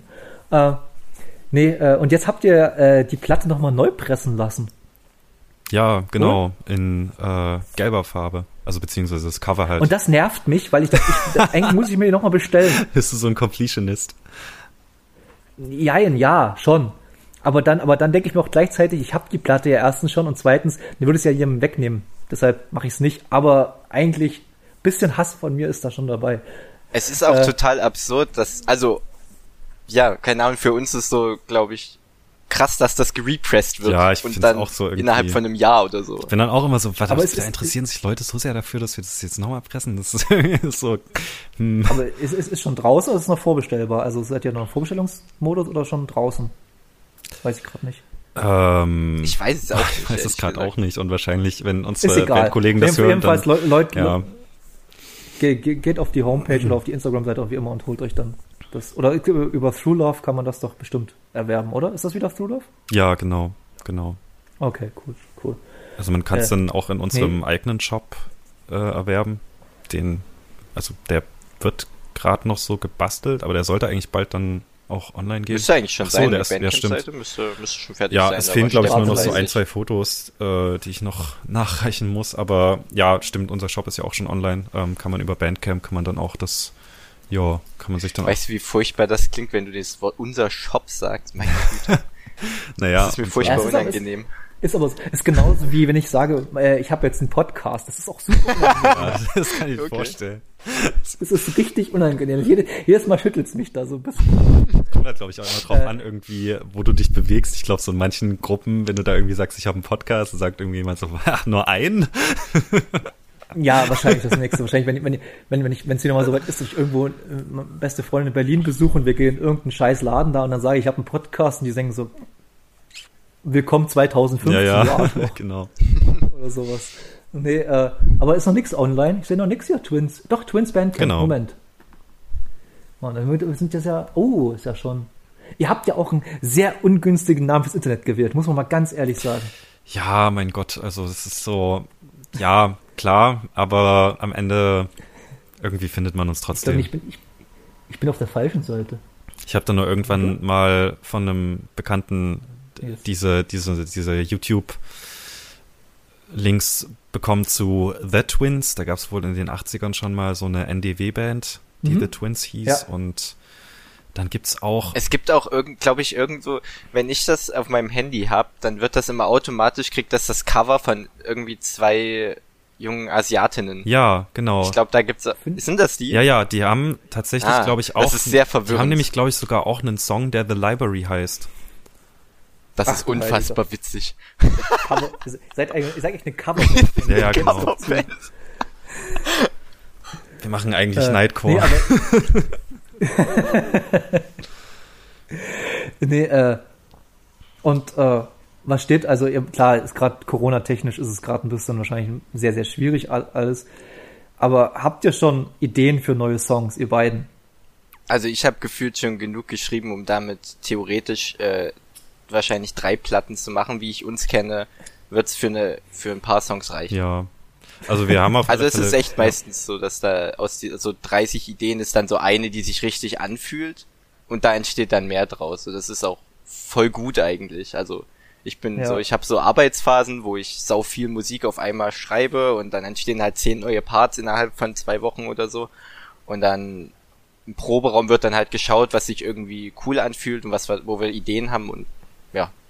Schreib, schreibst du dann wirklich gleich so in diesem ganzen Takt und Rhythmus wechseln? Also schon? Oder Ja. kommt, entsteht das dann, bei, wenn ihr probt zusammen? Nee, das ist tatsächlich, also am Anfang natürlich nicht so sehr, aber jetzt, wo ich, jetzt bin ich tatsächlich sehr in dem Stil drinne, wie wir auch die erste Platte aufgenommen haben. Okay, cool. Und ich habe da auch total Spaß dran. Also ich mache, wie gesagt, ich habe es ja vorhin schon anklingen lassen, ich glaube, ich bin da auch manchmal ein bisschen zu viel dabei. Das gibt's, glaube ich, nicht so wirklich. Also Ah, jede Idee sollte man erstmal ein bisschen äh, unter die Lupe nehmen. Man kann es immer noch wegwerfen. ja, genau, also es ist halt so ein Abwechslungsding, ne, wenn, wo dann Ja. Tom und Tom auch mal sagen, hey, okay, vielleicht ist cool und alles, aber es sollte auch mal wieder ballern und, und ein bisschen Also nicht bist nur eher der Geschniedel ruhige, sein. Der ruhige Part bei euch, oder wie? Bist du eher der ruhige Part bei euch? Äh, ich bin, glaube ich, vor allem der, der halt wenig Akkorde spielt, sondern halt viel rumfriemelt. Ah, okay. Seid, seid, seid ihr auch solche Gearheads? Also beschäftigt ihr euch sehr mit euren Gar nicht. Gitarren und, und Amps und allem möglichen? Ich null. Es geht so. Okay, du hast eine. Du, ja. okay. Ich habe einen Softtech-Amp, Mhm. weil der Gitarrist von William Bonney einen hatte und ich die Band übelst geliebt habe damals, als ich mir den geholt habe. Okay. Und das war eigentlich auch schon alles an Begründung. Okay, cool. Ja, halt, äh, ich finde es auch immer sehr anstrengend. Ich hatte meine, meine beiden Bandkollegen in, in München, die waren wirklich so dermaßen, was Gear angeht, so hinterher. Der konnte, also der Bassist, der Felix, der konnte irgendwann, du hast eine Gitarre gezeigt, der konnte dir wirklich fast das Baujahr sagen, äh, welches Material verarbeitet wurde und alles Mögliche. Der war so krass unterwegs da. Aber das, das fand ich schon teilweise anstrengend. Nee, so bin Wir ich sind- auf alle sind Fälle. Nee, also so, so bin ich nicht. Ich bin zwar schon so, dass ich meinen Gitarrensound derzeit, also ich würde ihn schon gern nochmal verbessern und ich überlege tatsächlich auch, ob ich mir einen anderen Amp kaufe oder ob ich mir irgendwie eine andere Gitarre kaufe. Also ich bin so, ich war mit dem Sound zwar mal zufrieden, aber mittlerweile brauche ich was anderes. Ich bin aber nicht so, dass ich mich dann da genau damit auskenne, was jetzt welchen Sound produziert. Also ich bin bei bei Effektpedalen, da bin ich so einigermaßen bewandert. Da weiß ich halt auf alle Fälle, okay, irgendwie ich brauche das Pedal, damit ich die und die Zerre kriege und das mache ich dann auch so. Und ich habe irgendwie auch meine Effektpedale alle nach sehr strengen Kriterien ausgewählt. Zum Beispiel halt mein Delay-Pedal, das brauchte unbedingt ein Reverse-Delay und es brauchte halt unbedingt auch einen Tap-Tempo-Schalter und ähm, ja, Ah, und okay. jetzt mein, mein letztes Effektgerät, was ich mir gekauft habe, das war so ein Red Panda Particle 2. Ja, Aber der genau. ist schön. Und Den haben, den haben wir auch im Probe ja, genau, und den habe ich mir tatsächlich auch einfach geholt, weil ich dachte, okay, ich will einfach mein Soundspektrum erweitern und ich will, ja, irgendwie habe ich gedacht, so, wir haben, was so Taktarten und so weiter angeht, da haben wir relativ viel rumexperimentiert, aber ich habe dann so festgestellt, so was Gitarrensound angeht, da waren wir ja auf der ersten Platte so relativ, ja, relativ brav, sag ich mal. Wir hatten schon ab und zu, weiß nicht, mal ein Reverb drin oder so, aber es war jetzt nicht so, dass wir, also weiß nicht, ich meine, ich habe jetzt auch nicht den Anspruch, nach John zu klingen oder ja, irgendwie nach Mutiny on the Bounty, wo es dann klingt, als wäre meine Gitarre ein Synthi, aber ähm, ich will trotz, also ich will doch gerne auch einfach mal schauen, was noch so geht und also gerade dieser Red Particle, das sind, da kann man echt spannende Sachen damit machen, auch so richtig abgefahrenes Zeug, so dass die Gitarre halt auch, weiß nicht, wie eine Säge klingt oder so. Das ist dann auch. Du, du, Ja. du kombinierst mit einem Fass, oder? Du spielst ein Fass dazu. Oder habe ich, ich habe mal irgendwie Ja, genau, genau. Ich habe mal, ich Instagram hab, da, da war ich mal im Proberaum und habe mal ein bisschen was ausprobiert, habe ein bisschen was geschrieben so. Und da habe ich ein Fass mit dazu geschaltet und das war, ja, wobei ich mit meinem Fass tatsächlich auch nicht so zufrieden bin. Das ist dieser typische ähm, Pi, also äh, Electro Harmonics, dieser, dieser typische Pi, Ach diese, so, da kann ich, da kann ich dir den, den, also der den Big, der Big Swollen Muff, der Pick- Big Muff ist den das. Swollen Pickle von, von, wie heißt der Swollen Pickle von, wie heißt die Firma? Verdammt. Warte, sag ich dir, such dir kurz raus. Ist ein geiler, ist ein richtig geiler Fass. Okay. So viel Zeit muss sein. Ach, ich habe tatsächlich in letzter Zeit. Von, ja, von, von Way Huge, von der Firma Way Okay. Huge. Swollen Pickle ist ein richtig geiler Fass. ich habe in letzter Zeit halt nach sehr vielen. Fasspedalen gesucht, weil ich, weil ich irgendwie mal einen neuen mir zulegen wollte, aber so richtig, bin immer nicht so richtig zufrieden. Aber ist, ist man das irgendwie? Also ich kenne es ja selber Ah, von, von den. Gitarristen, mit denen ich zusammen gespielt habe. Also ich kenne da keinen, der irgendwie sagt, oh, jetzt habe ich so richtig geilen Sound, den behalte ich jetzt für immer. Ja, für immer nicht, aber es gibt ja schon so, dass man sagt, so, oh, der Sound ist cool, den nutze ich jetzt erstmal. Und klar, irgendwann wird er dann vielleicht, hat man sich zu sehr dran gewöhnt oder denkt sich dann, naja, jetzt will ich auch mal was anderes ausprobieren. Aber ich habe schon so Phasen, wo ich so den Sound, den ich gerade hab, mag und den auch erstmal nicht verändern will. Und ja, klar, also irgendwann Ihr, ihr schraubt, ihr, ja, ihr, kommt das dann ja, das. ihr schraubt da nicht so eine große. Äh, Ah, sorry. Das ist ein bisschen das Blöde. Das ist ein bisschen das Blöde immer, immer so an, an, an, so Remote-Gesprächen. Man fällt sich immer leicht ins Ja, Wort. ja. Ja. Äh, nee, ey, aber ihr schraubt, also ich kenne das halt wirklich so, sobald der Proberaum, äh, ich setze am Schlagzeug und ich sehe eigentlich bloß die Gitarristen an ihren Potis rumschrauben. Erstmal, bevor es anfängt.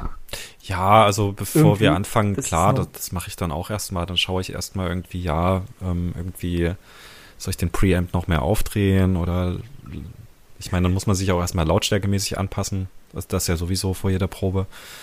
Aber Das ich bin nicht so, dass ich dann die ganze Zeit dran rumfummel. Das ist dann manchmal irgendwie, sagt dann vielleicht Tom, ja, hier irgendwie klingst du heute ein bisschen dünner. Schau mal, ob dann sich noch irgendwas regeln lässt und dann schraube ich ein bisschen dran rum, aber ich bin jetzt nicht so, dass ich die ganze Zeit dann nur an meinem, über meinem Amp hänge und mir denke, oh, das klingt aber nicht geil heute.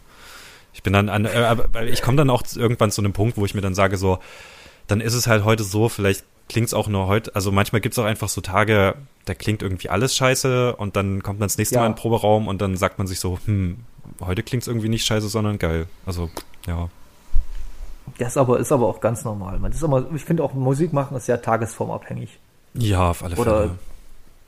Ja, es kann auch sein, ich habe ich hab zum Beispiel auch schon erlebt, ein Song im Proberaum funktioniert unfassbar gut, dann spielst du ihn live und absolut keine Reaktion und nix. Das ist auch schon passiert. Aber es, ihr, spielt, ihr spielt ja fast alle Songs live. Also euer Album ist ja auch eine halbe Stunde oder so. Ja, Ja, genau. Wir spielen Relativ. deswegen auch alles live. Also am Anfang haben wir, ich glaube, Houses 3 haben wir immer nicht so oft live gespielt. Ähm, weil es einfach der Song Aber war, den wir am, am äh, wenigsten geprobt haben, beziehungsweise der war auch einfach am neuesten. Den haben wir, glaube ich, als letztes geschrieben. Und dann haben wir den einfach nicht so oft live gespielt, weil der, ja, weil der noch nicht so sicher war. Und dann haben wir gedacht, ach, dann lassen wir den erstmal hinten runterfallen. Aber mittlerweile, ja, passt das eigentlich alles. Und jetzt mal ganz blöde Frage, aber covert ihr auch? Nee, gar Oder nicht. sagt, Nö, nö. sagt, sagt ihr, das- lasst, lasst ihr komplett Also weg? ich hätte da schon Lust Meinst drauf. du jetzt privat oder? Nee, also innerhalb, ob privat oder es ist erstmal generell eine Frage, ob ihr, wie ihr zu covern steht. Ich hätte da Ich habe prinzipiell jetzt schon. ewig lang nichts mehr gecovert und habe jetzt tatsächlich angefangen zu versuchen, äh, einen Kid Crash Song zu covern und bin natürlich erstmal am raushören gerade noch. Aber es macht auf jeden Fall Spaß und es gibt einem halt auch viel, also man lernt immer viel dabei, wie andere Leute Songs schreiben, wie die Melodieverläufe haben und so. Mhm. Also mit der Band covern wir, mit der Band vorstellen. covern wir gar nichts. Ich meine, ich hätte jetzt, glaube ich, da nichts dagegen, aber ähm, ich glaube, Tom und Steffen haben da gar keinen Bock drauf. Ich weiß nicht, wie das bei dir ist, Jakob. Ah, ich bin nicht so der Mega, also ich bin Coverboy, aber nicht so ein Coverboy. Oh ja, okay. Ja, aber privat, klar, Ja, schaue genau. ich mir irgendwie auch an, wie schreiben andere Leute Songs und versuche das dann nachzuspielen und so. Deswegen ja. Also, Ja, es ist ja auch, wie gesagt, ich habe ja schon erzählt, dass Tom, also euer Schlagzeuger, wie macht ihr das eigentlich innerhalb der Band? Tom Tom oder? also wenn wir proben, irgendwie klappt das immer. Äh, ich weiß nicht, aber es kommen nur sehr, sehr selten, kommt eine Verwirrung auf. Ich glaube auch einfach, weil man halt die Person, die man anspricht, dann auch einfach immer anschaut. Und deswegen Ja, stimmt. Ja, passiert da jetzt nicht so viel. Ja, und äh, wenn wir, tatsächlich haben wir das jetzt so ein bisschen eingebürgert, dass wenn wir jetzt bei Interviews oder so, dann bin ich halt TJ und Tom ist Tom. So. Das ist aber Ja. süß. TJ. Oh. Wie Tom Jetski. TJ Nee, Hooker. nee, TJ halt wie, wie Tom Jetski. So. ich ja, weiß schon, aber es so. gab, es gab da mal eine, Fernsehserie in den 80ern, die TJ Hooker Echt? hieß. Oder Hooker? Das kann sein, ja. Ja. Irgendwas sagt mir das, aber ich weiß nicht. Ich, Ich habe sogar, ich habe sogar die, ich sogar die äh, Intro-Musik im Ohr, aber ich ja, soweit ich weiß, ist TJ ja einfach irgendwie auch so eine ge gebräuchliche Abkürzung in den Staaten für bestimmte Namen. Keine Ahnung. Bestimmt. Oder halt irgendeine Abkürzung. Tower. Tower Jelly. genau. so geil. Äh, Sowas wie AJ oder so gibt's ja auch. Ja, oder CJ. Ja, genau, oder, genau, deswegen. Ja, nee, aber das, ich, ich, ist ja auch ein Fun Fact. Äh, Tom heißt ja im Social Medias Tom Jetski. Hm. Und ich habe ja wirklich lange gedacht, ich habe ja wirklich lange gedacht, so wirklich Tom Jetski heißt.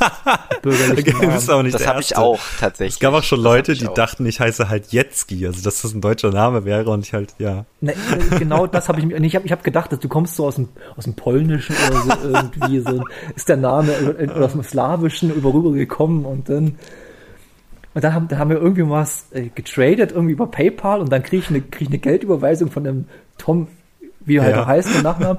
Und dann äh, dachte ich mir so, hä, wer hat denn das? Und dann, bevor, bevor, bevor es Klick gemacht hat, dann. Ja. Ja. Aber das ist immer, ist, äh, du bist aber, bist aber Tom Jetski. Wo kommt denn das eigentlich her? Das aber wirklich oh je. ähm, das ist eine ganz, äh, das ist eine uralte Geschichte tatsächlich. Äh, da habe ich auch neulich erst wieder mit einem Kumpel drüber geredet mit dem ich, also der da damals dabei war, als der Name entstanden war. Und zwar waren wir zusammen im Kroatien-Urlaub und wir, wir sind da halt immer so von Zeltplatz zu Zeltplatz gefahren. Und einmal sind wir auf dem Weg zum nächsten Zeltplatz über eine Brücke gefahren, wo gerade Leute mit einem Bungee-Seil runtergesprungen sind. Wir fanden das total cool und haben gedacht, boah, da müssen wir heute nochmal hin und müssen das unbedingt auch machen. Und es war auch wahnsinnig cool. Wir haben sogar so eine GoPro ans Handgelenk geschnallt bekommen und haben dann so durften das Footage dann auch mitnehmen und so weiter. Also ich habe auch noch irgendwo auf meinem, irgendwo in den Tiefen von irgendeiner Festplatte gibt es noch ein Video von mir, wie ich von so einer Brücke runterspringe. Und wir haben uns damals überlegt, jeder braucht eigentlich für diesen Bungee-Sprung so einen coolen Spitznamen. Und dann war halt mein bester Freund Christian, der hieß dann irgendwie Christian Vorschlaghammer und dann irgendwie mein Kumpel Felix ist halt Felix Faust und ich hieß Tom Jetski, warum auch immer, weil wir irgendwie dachten so, ja, das klingt halt cool. Und dann war immer so, dann haben wir irgendwie da, also um die anderen Namen haben sich nicht so durchgesetzt, aber irgendwie haben wir um meinen Namen dann noch so den ganzen Urlaub irgendwelche Geschichten rumgesponnen, so von wegen so, ja, sein Name ist Tom Jetski und seine Hobbys sind Jetskis und C4. Und dann haben wir noch diese dämliche Geschichte uns ausgedacht, dass ich mit dem Bungee-Seil runterspringe, dann unten das Seil kappe, auf einen Jetski falle und dann wie in so einem schlechten Actionfilm in den Sonnenuntergang auf dem Jetski fahre, während hinter mir einfach die ganze Brücke explodiert. Ich sehe das nächste Twins-Video. Es gab tatsächlich ähm, einen Kumpel, also der, also, also Felix, der mit in dem Urlaub war, der hat dann tatsächlich auch daraus einfach ein Bild gebastelt. Der hat irgend so äh, Dulli auf dem Jetski genommen, hat da meinen Kopf drauf geklatscht und dann im Hintergrund noch so eine richtig schlechte äh, Explosionsanimation eingefügt. Und es war ganz lange Zeit äh, dann irgendwie bei, bei, bei Facebook, glaube ich, mein Titelbild oder so. Ja, das gab dann auch noch eine, jeden, es gab dann auch noch die, die weiter, das so, die weitergesponnene Geschichte, dass ich dann nochmal zurückkomme mit dem Jetski und dann irgendwie noch so ganz betreten meine, meine Sachen, die ich da am Ufer liegen gelassen habe, zum Beispiel mein Handy und so, was man ja vorm Bungee-Springen abgibt, dass ich das dann noch einsammle, so zwischen den Brückentrümmern oh. und dann oh. aber wieder in den Sonnenuntergang fahre. Ja. Es ist tatsächlich einfach nur, es ist einfach nur so eine dumme Urlaubsgeschichte, aber ähm, irgendwie ist der Name seitdem so. einfach immer so an mir hängen geblieben und ja, keine Ahnung. Mittlerweile, die heißt tatsächlich auch, ich habe mir das auch so angewöhnt, einfach auf jedem sozialen Netzwerk so zu heißen. Das heißt, wenn ihr irgendwo auf in einem sozialen Netzwerk seid und es gibt da irgendwie einen Tom Jetski, dann bin das mit ziemlicher Sicherheit ich aber nicht, dass du irgendwann anfängst mit Jetski zu unterschreiben, nee. dass du so in deine Persona übergeht und dann. Weiß nicht. Aber kann man das nicht machen, sich so ein Künstlername irgendwie. Da habe ich tatsächlich schon mal nachgeschaut lassen? und habe dann festgestellt, dass man da aber irgendwie einen gewissen Bekanntheitsgrad haben muss. Das ist dann irgendwelche. Muss, muss man nicht, muss, muss man nicht unter dem Namen auch performen? Ja, und man muss aber so? auch, weiß nicht, es gibt so eine, äh, es gibt irgend so eine Zahl, die du erreichen musst, an irgend so einen Gradmesser an Bekanntheit, den du halt erreichen musst, bevor du dir diesen Künstlernamen eintragen lassen kannst. Und den, den habe ich halt noch lange nicht, deswegen, ich hätte es halt auch mega witzig also, gefunden, weil halt, ja, irgendwie so, ne, so die Hälfte der Leute die mich halt übers Internet kennen. So, die, die kennen mich halt einfach unter dem Namen und die andere Hälfte kennen mich ja persönlich und kennen dann vielleicht irgendwann auch mal so meinen richtigen Nachnamen, aber das ist dann immer so, ja, äh, deswegen, ich hätte es super witzig gefunden, wenn es bei mir im Ausweis stand, weil es ja sowieso so über die Jahre irgendwie wie so ein Zweitname geworden ist. Aber wie gesagt, ich bin einfach nicht bekannt genug dafür und es ist auch vollkommen okay. Noch nicht. naja. Zwar nach dem Podcast immer noch nicht, weil wir sind wir auch nicht, aber aber äh, ist mir tatsächlich nee, auch gerade ein äh, bisschen unangenehm, dass wir zu viel darüber reden. Vielleicht sollten wir wieder zurück zur Band kommen, weil ich will eigentlich nicht so viel über mich reden, sondern eher über das, was ich mit meinen äh, Freunden gemacht habe. Deswegen, ja. Ich fand das, ich fand das gerade sehr amüsant und wie gesagt, ist wieder eine Wissenslücke in meinem, in meinem Kopf geschlossen worden. In meinem auch. Ähm, da, da, für dich auch, Jakob? Habe ich dir das nie ja. erzählt? Nee. Okay, Krass. komisch. Sehr gut. Wahrscheinlich, wahrscheinlich dann so die äh, Tom und Steffen auch so, das hast du uns nie erzählt. Warum hast du uns nie erzählt?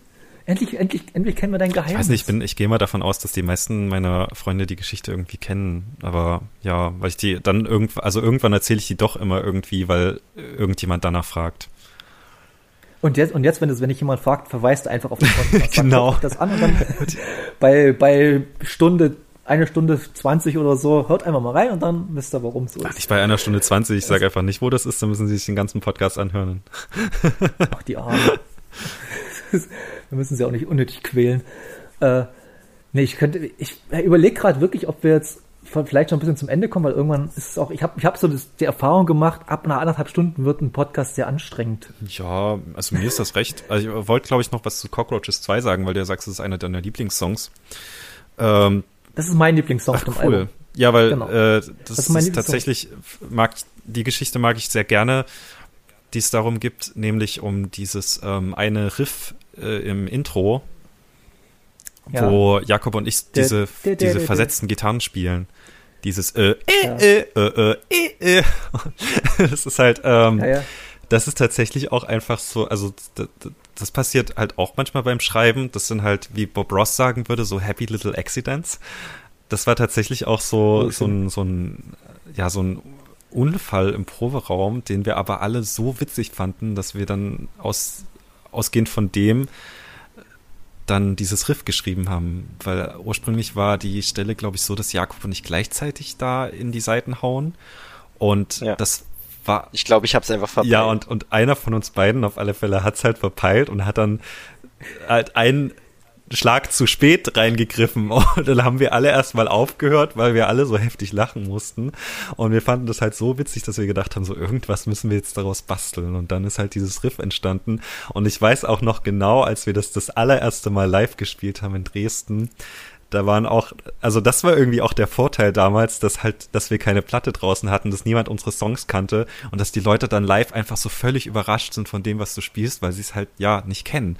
Und ich weiß noch, als das wir stimmt, das, das war total ja, super. als wir das das erste Mal gespielt haben, da haben die Leute echt kurz gedacht so, oh, jetzt haben sie sich aber ganz schön verspielt.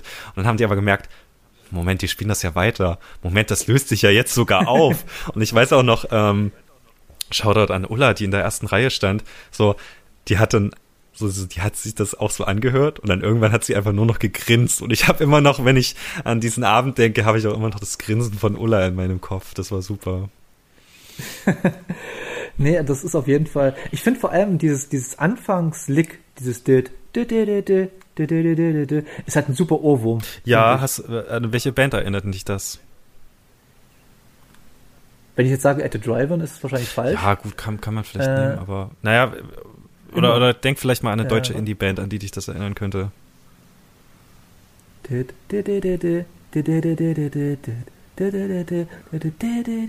Naja, gut, nicht unbedingt, aber so, so vom Stil her und so. Also, also weil tatsächlich, ich hab's halt, ich habe zu der Zeit, als ich das geschrieben habe, habe ich relativ viel Blackmail gehört. Und ich, ich, ich finde, das hört man so ein bisschen raus. Also Black Blackmail, stimmt, wenn du es jetzt sagst, ja. auf jeden Fall. Die alten Blackmail oder die neuen ähm, Blackmail? Die, die, die, die Aerial View im Speziellen. Ah, okay, das ist noch mit Aidu. Genau, genau. Sänger. Und diese Aerial View ist halt, ja. ist halt einfach eine unfassbar gute Platte und ich habe die wirklich eine Zeit lang das rauf stimmt, und runter ja. gehört. Das ist, glaube ich, auch so eine meiner Top Ten Platten.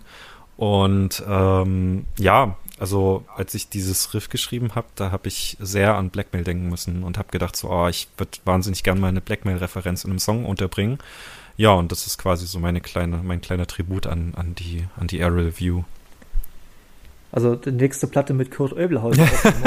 ähm, tatsächlich hat er, also Tom hat ja mit dem aufgenommen. Die haben ja, die Mikrokosmos-Platten haben die ja mit Kurt aufgenommen, ja. Also Tom, Tom kennt ihn Krass, ja sehr gut, ja, ja, genau.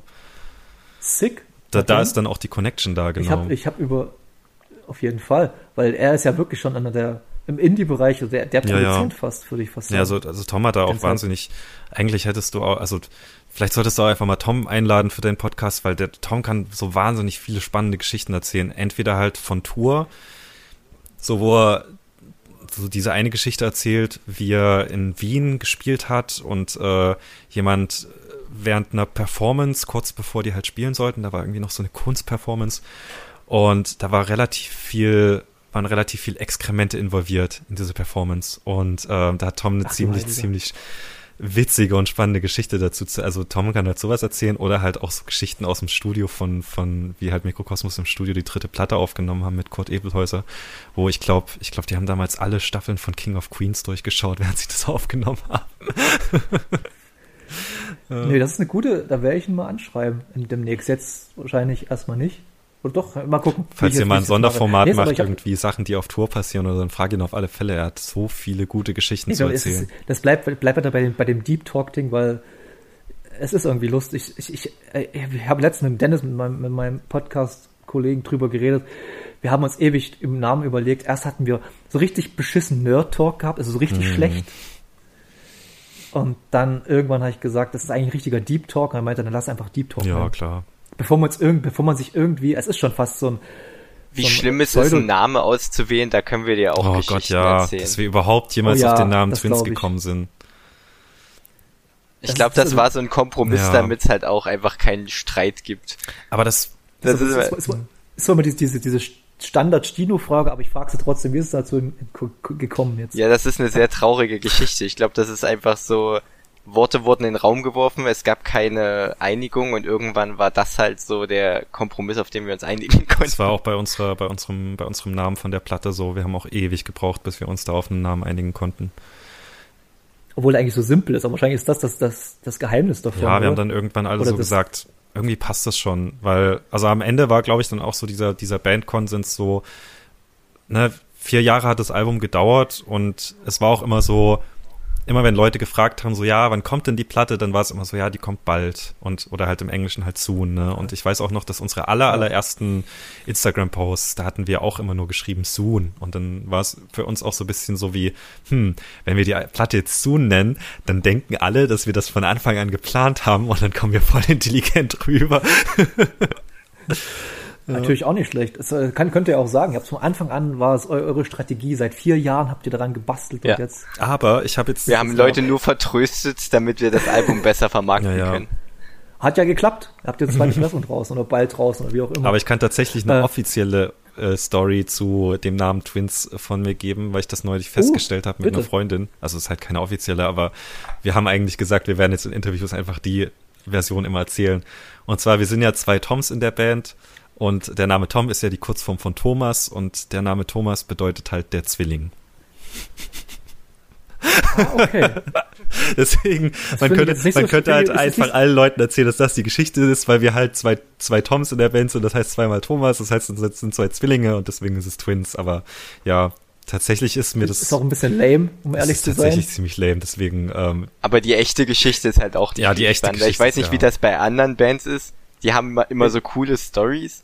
Und irgendwie Ja, zum Beispiel Mikrokosmos das selber 23. durchgemacht habe, ich, ich glaube halt einfach irgendwie nicht mehr dran, dass da wirklich so coole Stories hinterstehen. nee, ich glaube bei den wenigsten glaube ich auch Bandnamen. nicht. Man, es, Ja, oder, oder, oder, oder manifestieren sich manche Stories so dermaßen im Kopf der Bands, dass sie sich einfach das, das so einbilden irgendwann nach einer gewissen Zeit. Kann natürlich auch sein. Ich glaube auch, wenn man irgendwie so sich schon vorher kennt, dann ist das auch leichter. Dann hat man schon so Stories zusammen, wo man irgendwie was mitmachen kann. Wir haben uns ja über die Band erst kennengelernt. Bis auf jetzt äh, Schlagzeuger Tom und Steffen, die kannten sich ja schon und äh, Tom und die anderen beiden kannten sich auch so ein bisschen, aber ich kannte ja auch gar keinen. Und ja, ich glaube, das ist dann auch ein bisschen schwieriger, wenn man sich so erst kennenlernt. aber gibt's denn auch, gibt's Wie seid- wie seid- irgendeinen wie Bandnamen, wo eine coole Geschichte dahinter steckt, der einem sofort Ich einfällt? Ja, hab ich nämlich überlegt. auch gerade überlegt, weil am Ende fällt einem Metallica. Da, oh Gott. Was ist da die Hintergrundgeschichte? Der Diese hatte, glaube ich, wenn ich mich nicht irre, hatte der einfach einen Kumpel, der ihn gefragt hat, hey, wie soll ich mein Metal-Magazin nennen? Und da war Metallica mit dabei und der hat gesagt, hier schnapp ich mir. Und hat halt seinen Kumpel übelst verarscht, so. Ja, gut, aber das ist ja Stabile eher so Jungs halt, ne? Sympathische Das ist- Leute. Das, das, das, klingt, das, das klingt nach, nach, nach Lars Ulrich, ey. Oh, ey. Also wirklich, ich weiß, ich mache mich da mal ein bisschen unbeliebt, aber ich hasse bis zum letzten Das Metallica. ist Bandkonsens bei uns tatsächlich. Also du machst so, du machst dich damit gerade sehr Band bei uns unfassbar. beliebt, weil wir sind auch alle überhaupt keine Metallica-Fans und ähm, wir, also Lars Ulrich ist auch so eine Person, wo wir immer äh, sehr viel Spaß haben. Ja. Ken, ken, kennt ihr eigentlich die Anekdote vom Another Live Festival 2000 Hm, zerquetschte? wel- welche jetzt? Da gibt's, da gibt's, da gibt's so eine Anekdote, da hat sich Lars Ulrich, ich glaube wahrscheinlich bei, beim Surfen oder irgendwas, was er, was nicht Band-related war, hat er sich einen Fuß gebrochen, die sollten mal Another Live Festival spielen und haben halt irgendwelche Schlagzeuge von irgendwelchen Bands, die auch gespielt haben, wie Slayer, also hier Dave Lombardo hat da gespielt, dann hat noch äh, Joey Jordison von, von Ja. Slipknot gespielt und noch so zwei, drei andere. Und jedenfalls kommt dann äh, James Hetfield oder ich glaube Kirk Hammett, einer von beiden kommt auf die Bühne und sagt so, und, und alle sind ruhig, weil sie denken, jetzt geht's los und alle sind ruhig und er sagt so, ja, äh, sorry, we can't play the full set today because of this, bla bla bla bla. Und sagt er, Lars, La, Lars can play tonight und hörst bloß aus dem Hintergrund ganz weit weg, he is the worst anyway. und das ist so gut.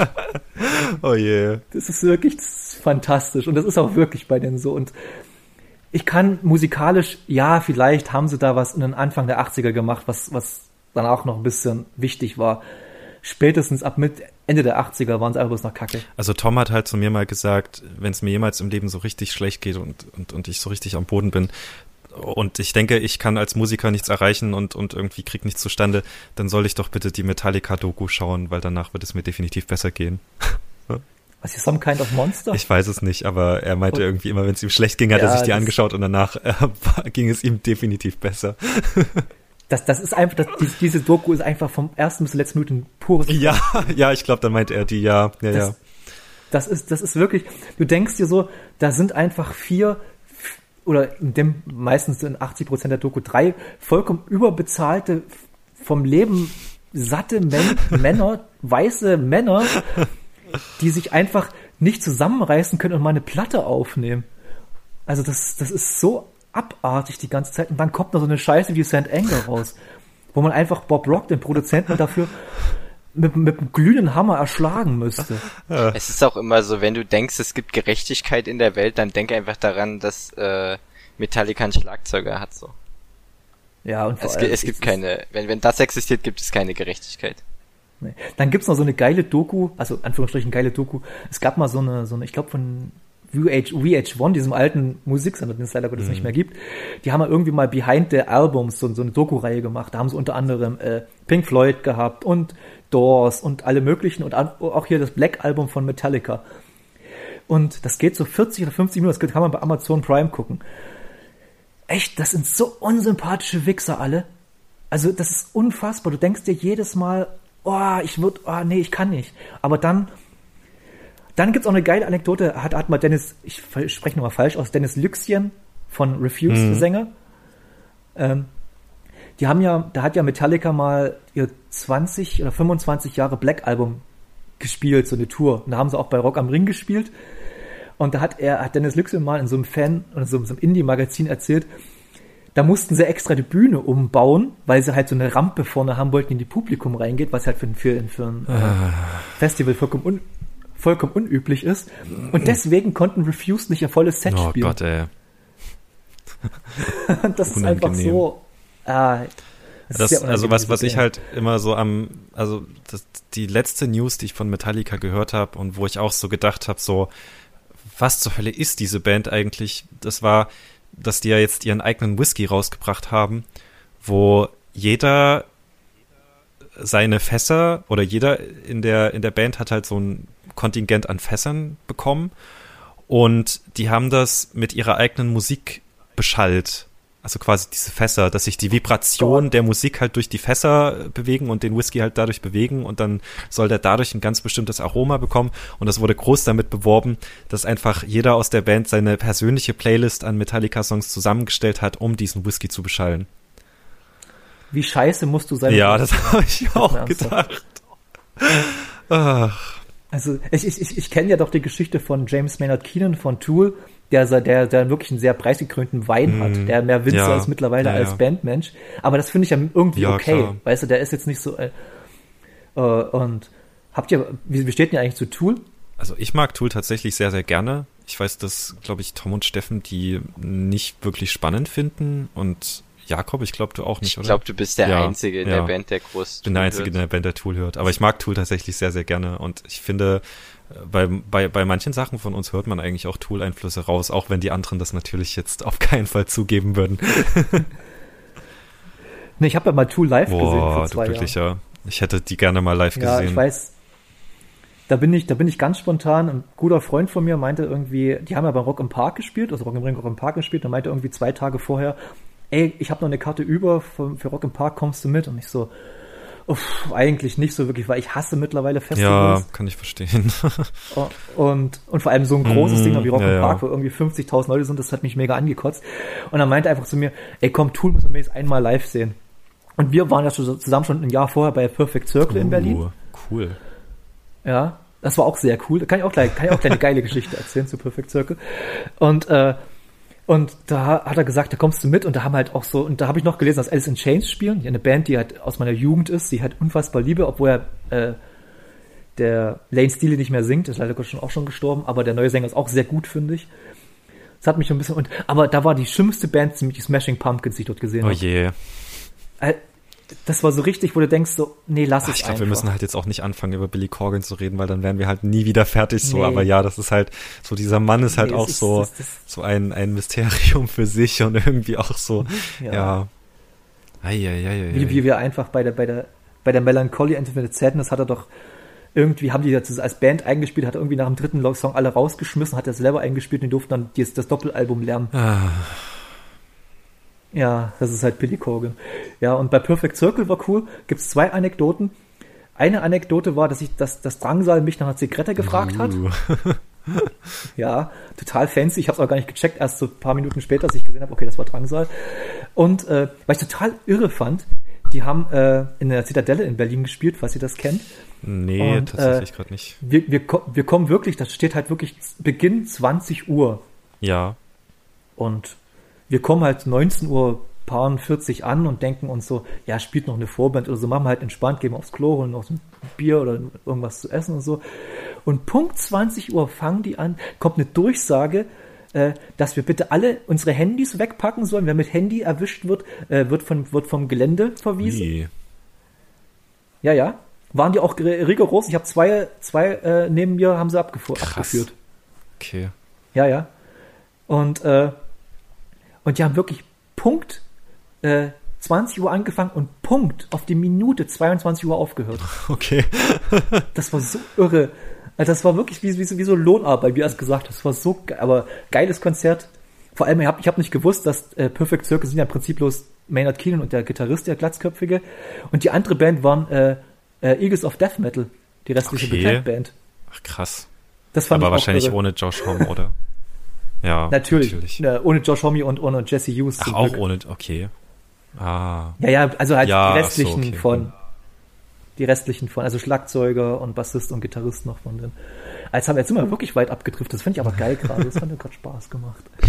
äh, wir könnten, wir, wir könnten, ich könnte natürlich, ich mache jetzt das Rise Against und Bad Religion fast nicht auf. Oh je, nee. Ähm, Rise Against, ich habe, ich, äh, vielleicht Rise Against, ich habe jetzt die letzte Single von denen gehört, die irgendwie das ist doch, das ist doch ich habe also ich habe tatsächlich, ich habe so, ich habe gesagt, es klingt wie Nickelback. Nee, das ja, jein ich auch. Find, das, das klingt es klingt, ab, so. es klingt aber auch alles gleich bei denen seit ja. 20 oder 25 oh, das, Jahren. Nee, aber das, das Fass müssen wir jetzt, glaube ich, echt nicht aufmachen. Nee. Das ist. Ähm. Dann, dann, können wir, dann, können, dann können wir einen zweiten, dann können wir jetzt äh, Cut machen und einen zweiten Podcast aufmachen, welche Bands sind alles scheiße für. dann können wir nochmal zwei Stunden reden. Sehr, sehr viele Bands reden, ja. Ja. Nee, äh, ich habe bin auch ein bisschen gerade nebenbei im Kopf durchgegangen. Natürlich kann man noch äh, viel über euch sagen und viel über euch erfahren, aber das Einfachste wäre es einfach, hört euch das Album an, bestellt die Vinyl jetzt noch vor, nach, wie auch immer. Und äh, ja, Spotify sowieso. Ihr habt, ich, ihr habt auch relativ, also ich finde für eure Verhältnisse relativ viel Plays auf Spotify. Irgendwie so. Ich glaube, Jakob und ich haben das beide nicht im Überblick, weil wir beide, oder gar nicht. Bist du überhaupt bei Spotify, Jakob? Nee, Nö. Okay. Ich habe Hast, bist eigentlich ich habe einen. Spotify-Account, aber ich nutze den nie. Ich bin tatsächlich so einer von den Menschen, die sich Musik noch über Bandcamp runterlädt und dann auf, aufs Handy auf eine Speicherkarte und von dort aus hört. Same. Ja, ich, ich, ich, bin ja so ein, I- so ein iPhone-Opfer und da geht das nicht bei mir. Ach so, okay. Ja. Und, äh, hm. ja, das deshalb muss ich das so machen. Aber äh, nee, äh, wie schon gesagt, äh, ich will erstmal Tom und Jakob sehr herzlich danken, dass sie sich die Zeit Ja, dafür genommen Dankeschön. haben, bei diesem ganzen buck, buckligen Podcast hier mitzumachen. Danke für die Ja, ja, Einladung. es- Das war echt das war witzig. wirklich witzig, ja. Ja, äh, und äh, auf jeden Fall, wenn wir es noch, spätestens dann, wenn ich mit Schlagzeuger Tom nochmal rede, dann werden wir nochmal, weil ich, ich habe mich ein bisschen heiß gemacht, muss ich zugeben. Ich, ich liebe, ich liebe ja solche Anekdoten. Das Ding ist auch, dass Tom einfach wahnsinnig gut erzählen kann. Also es ist auch wirklich, wenn er Geschichten erzählt, dann sitzen wir alle drei wie so die, die, die Kinder am Lagerfeuer um ihn rum und, und hören ihm halt zu. Also weil es ist halt, Wenn der Großvater wieder aus dem Nähkästchen nee, so halt nicht, sondern eher so nach dem Motto irgendwie so, ja, wie, wie so, als würde er spannende Lagerfeuergeschichten erzählen und alle hören dann halt zu und er, er hat auch irgend, er hat so dieses Talent dann, das Timing richtig in seine Geschichten einzubringen und auch die Pointen richtig zu setzen. Also er, er kann auch einfach gut erzählen, ja. Stark. Naja, ich bin, ich mag, ich mag eure ganze Band auch sehr, sehr gerne. Die ganze, ihr seid das super liebe Oh, Menschen alle. Aber äh, und und und Tom habe ich ja sowieso wegen Schlagzeug, Schlagzeug. Ich glaube, das ist so, ist so eine un, unausgesprochene Ja, ja. Liebe, die man immer zueinander hat irgendwie. Äh, nee, um das jetzt nicht weiter irgendwie unnötig in die Länge zu treiben, wie gesagt, nochmal vielen Dank. Hört euch die Twins unbedingt an. Bestellt euch die Vinyl. Äh, Instagram habt ihr, Twi- Twitter habt ihr Nee, nicht, oder? Twitter haben wir nicht. Ich glaube, Ah, wir haben noch Glück, ey, Facebook, eine aber da sind, ist, glaube ich, niemand für, von uns mehr wirklich aktiv. Also Ähm, Facebook sind ja bloß noch 40 plus äh, Boomer. Also seit Oder? es keine Konzerte mehr gibt, bin ich nicht mehr ja, mir geht's Facebook tatsächlich auch so. Ich glaube, das hat tatsächlich mit der Pandemie angefangen, als dann keine Konzerte mehr waren, dass ich dann auch nicht mehr reingucken musste, weil ja, keine Veranstaltungen, ne? Äh, Bands in Town, die App ist da auch down, oder? Ist die, gibt's die noch? Uff, keine Ahnung. Gute Frage. Ja, Ich habe das, hab das immer so in München genutzt, die Bands in Town, das war mich mal ganz, ganz spannend, aber nee, äh, jetzt sind wir wieder abgeschwiffen. Das ist cool. Und äh, weil du ja erst, weil du ja erst hier, der Jakob meint, du meintest erst so, dass, dass du äh, Rap sehr gern magst, da habe ich einen kurzen Tipp für dich. Rap, falls du das noch nicht kennst, hör dir mal Slow Tie an aus, aus äh, England. Das ist witzig, dass du das sagst. Ich glaube, das wurde mir tatsächlich gestern in YouTube Recommendations irgendwo angezeigt. Hör dir das mal an, das ist so echt, ich bin auch nicht so der größte Rap- und Hip-Hop-Fan, aber das ist so, das ist mehr so, es geht in die Richtung Grime, eher so ein bisschen punkig angehaucht alles und sehr, sehr wütend. Der Typ ist einfach, der ist sehr sauer Das mag ich. das, das mag ich sehr gern. Und der ist auch sehr kritisch gegenüber äh, der britischen Gesellschaft und Boris Johnson und so. Das ist ziemlich, also ich mag den sehr gern. Und der hat auch mit Skepta und so schon Sachen gemacht. Ist ganz geil. Äh, nee. Anyway, das ist mein Lieblingswort anyway, habe ich mir festgestellt in den ganzen Podcast. Ich sag ungefähr fünfmal, fünf, fünfmal in einer Stunde anyway. Ich glaube, mein Lieblingswort ist immer irgendwie. Ich sag, glaube ich, ganz oft irgendwie. Also ihr könnt euch das gerne auch nochmal anhören und zählen, wie oft ich das sage. Ich sag's, glaube ich, sehr oft. Ma, ma, macht ein Trinkspiel aus. So, wenn, sobald, wenn ich anyway sage, trinkt ihr was und sobald Tom irgendwie irgendwie sagt, dann äh, trinkt ihr auch was. Oder wenn ich halt sage. Wenn ich so, es ist halt das ich irgendwas. oft. das sage ich ja. auch ganz Ja, oft. ja.